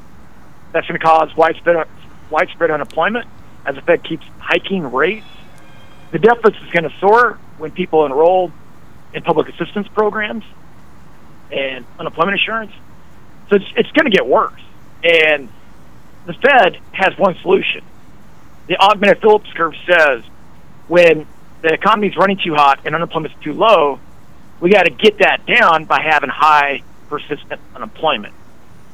That that right there is wrong thinking. It I- works, I, would agree. I think it's wrong thinking. right? But it's it works creating this persistently high unemployment to get inflation down. But the real cure is to unleash freedom, to allow people to pursue their passions and profit off their successes, and restore federalism. So there is a solution that doesn't involve high persistent unemployment. But that's what these people on the Fed team think, right? That's what the people on the Fed team, which includes establishment Republicans and establishment Democrats, they think that's the solution. So they're going to let the Fed create a system, a situation where we have high persistent unemployment to get what they created under control. I, uh, I'm, I'll, I'll, I'll write this quick quick paper for you here, and you grade me. I'm going to say that using all my experience of the last time this happened, 70s and 80s, I'm going to say that the the Fed really isn't fighting anything at 2.25 percent. I think they should It's do. really. I think they should do 0.75 this meeting. Next meeting they should do 0.5. They should get us to three and a half, and they should stop. because they've already stopped the growth of the money supply. So I think inflation is is just because it takes a while to work its way through the system. I think it will it will tone itself down at a high pri- at a higher price level than people want, but it'll it will tone itself down. And I think they should try and force, like you say. I don't know about big big changes like federalism and stuff, but they should make absolutely sure that the the people are trying to make entrepreneurs by you know having bringing stuff back from China and everything else. You have to you have to force because at three and a half percent, that's still pretty cheap. Okay, now you have to force every man to be able to borrow for his plumbing company or for his metalworking facility. He needs to borrow under eight or ten percent. They never did that this last time. Only a few people got got the one percent rates or two. Not everybody. Matter of fact, it was very di- credit card rates actually went up in some of the studies that I did. So you can't be having the people you think are going to be the entrepreneurs borrowing at 15, 20 percent and getting anywhere when everybody else is borrowing at four. So there, there's there's a lot of stuff within the system, Hal, that I think if you made attempts to fix it, you could at least try to turn this bus around a little bit without this massive unemployment that I don't think you really need, just like you. Yeah. Well, I think the problem with stopping at three and a half with our current groupthink at the Fed and amongst the politicians, let the Fed handle it. Congress is not going to have any responsibility. They're going to wash their hands like Pontius Pilate, right? Wash their hands, let the Fed handle it. The problem with stopping at 3.5, that's assuming that the federal funds rate, the rate that would exist if the Fed ha- didn't have a price floor in place on reserves, which is the interest on reserves rate, if you stop at 3.5 and somehow that that market rate, right, is no it's no longer binding. If that 3.5 is no longer binding, what's going to happen is all those reserves that are behind the dam of interest on reserves. Once interest on reserves becomes non-binding, and banks are lending amongst themselves at a rate higher than this now non-binding price floor of interest on reserves, all that money is going to come flooding out of the dam, and we're going to have a hyperinflation. Well, I think I think you That's need. the problem the Fed's got. All right, I would I would That's go back to right now. I would go back to at least ten percent reserve requirement, and I would stand up and Yeah. tell Congress if you if you spend another, if you pass another spending bill, which is your prerogative, you better tax it or you better borrow for it because I'm not helping you. I would say well, say I think maybe what we could do, what I would like to see done, which is never going to happen because I'm just one person. I I'm not in a herd. I'm not in the D herd. I'm not in the R herd. I'm just in the Hal herd, and the, not my wife's not even in this herd, man. but if I, if I was running the show and I had my way, which I'm never going to have, this might sound crazy, but what I would do is I I would inch up reserve requirements, like you said, until we convert all reserves into required reserves, and then have a have a, a banking system where banks have to securitize a 30-year mortgage with the issuance of a 30-year CD. They have to back up that 30-year mortgage, and they have to provide an interest rate on that CD to entice people to lock it away for 30 years, and that's how you securitize mortgages. Well, if- if So I you- would, I would probably go that way, but th- that's never going to happen. I don't think if if the if the Fed did what I consider to be their job and grew the money supply by two two and a half percent a year, I don't think you need to do that because it would already it would already Yeah. it would happen on its own, right? I think in my world, you wouldn't need a situation where you need FDIC. You wouldn't need the lender of last resort. So it's never going to happen, right? It's never going to happen. But that's what I would try to do. But I'm saying I I think, think it would work. But right? there are there are there are a series of steps that I actually think could get you there that aren't all that onerous. They're just common sense. I think. I mean, uh, look at all the mistakes these guys have made in the last. What's, how long ago was 1968? Uh, 54 years. It's a long time, right? And uh, I think uh, you got to stop this start-stop stuff. Although whenever you start and stop, Well, every time right now, right now, the situation we have with the Fed is completely different than the model they were using uh, before 2008. And so what the Fed is watching is reserves. If reserves start flowing out of the banking system, and that ex- accelerates, what that means is that market rate that would prevail in the absence of this price floor interest on reserves. It means it's really getting close to interest on reserves. well, they And if that market rate goes above it, then all of a sudden it comes out what the Fed has to do, it has to keep with no reserve requirement. It has to keep hiking the interest on reserves rate to keep reserves in the banking system. Well, from right? 2008 through 2020, before any of this crap started, they had an average money supply growth of 8% a year with an average real growth of 2%, which is insane over a 12 year period. They, they, oh was yeah, all- I agree. And I think I think the reason why that money's coming out because those those are the wealthy investors, right? They're Yeah. borrowing. They can borrow from the, the these banks, right? But the lending to everybody else, I think that money supply is growing. That money supply is growing at that rate because the people are able to get the loans are the prime lenders, the big Yeah, well, without doubt. And then it, and, cash you, balances and you run up your leveraging all these purchases, right? well, you run up your prices, you run up your stock prices, and what percentage of com- or the population owns 90% of the stocks? Well, duh. Yeah, so this new regime, whether the Fed wants to admit or not, is what's causing the rift between the really, really uh, wealthy, the prime lenders, the investor class, that prime prime group of people who can get loans uh, and leverage purchases left and right, versus everybody else, middle class and below. Well, you also have Co- that's what's causing what that's what's causing this inflation, well, they went too and far. And that's why it's accruing to the rich, not to us. Well, they, they went too far, and so now you have Yeah. regular people who still get a chance to vote calling their guy, going, "Hey, whatever you're doing, you better stop this." So the the pressure from below is actually getting almost equal, probably, to the pressure from above. Yeah, I think the Fed has really got itself in a bind here because it's got to raise that with no reserve requirement, with zero percent reserve requirements. It, it's got to keep the reserves in the banking system that it's created, and the only way it does that, it's got to make the dam higher and higher and higher to hold those I- reserves by the, behind that dam. I think having no so reserve that's requirements. why that's why I don't think you can stop at three point five. Well, I don't. I, don't, I think you got to stop the reserve, reserve requirement being zero. But Hal, thank you very much, bud. Yeah. Talk at you Okay. next week, and don't be biting anybody in the nose. Just saying. what, what was the charge? To I don't do that no more. I did that in my twenties. What what what they, what they call it? Terroristic something or other? The charge? I didn't, I didn't know they had one of those on the books. I didn't even hear about that, man. Okay, SP futures down 24. NASDAQ futures down 77. Fed meeting today and tomorrow. Back tomorrow. Stocks and Jocks. My advice to you start drinking heavily. Stocks and Jocks is brought to you by PTI Securities and Futures. Go to PTIsecurities.com. PTI Pro Direct. Trade for as low as a penny per share and a dollar per option contract. Learn more at PTIProDirect.com. Nadex, offering an intuitive way to trade the financial markets. Visit nadex.com. HomeSource Realty. Call Audrey Johnson at 708 349 3456. Hamzei Analytics. Listen to Fari Hamzei every other Thursday and visit HamzeiAnalytics.com. ChiroMed. Back or neck pain? Schedule a complimentary consultation by calling 708 403 2727. DAX Research. Tune in for David Andelman's technical analysis on Mondays and Thursdays and call 1 800 821 4968.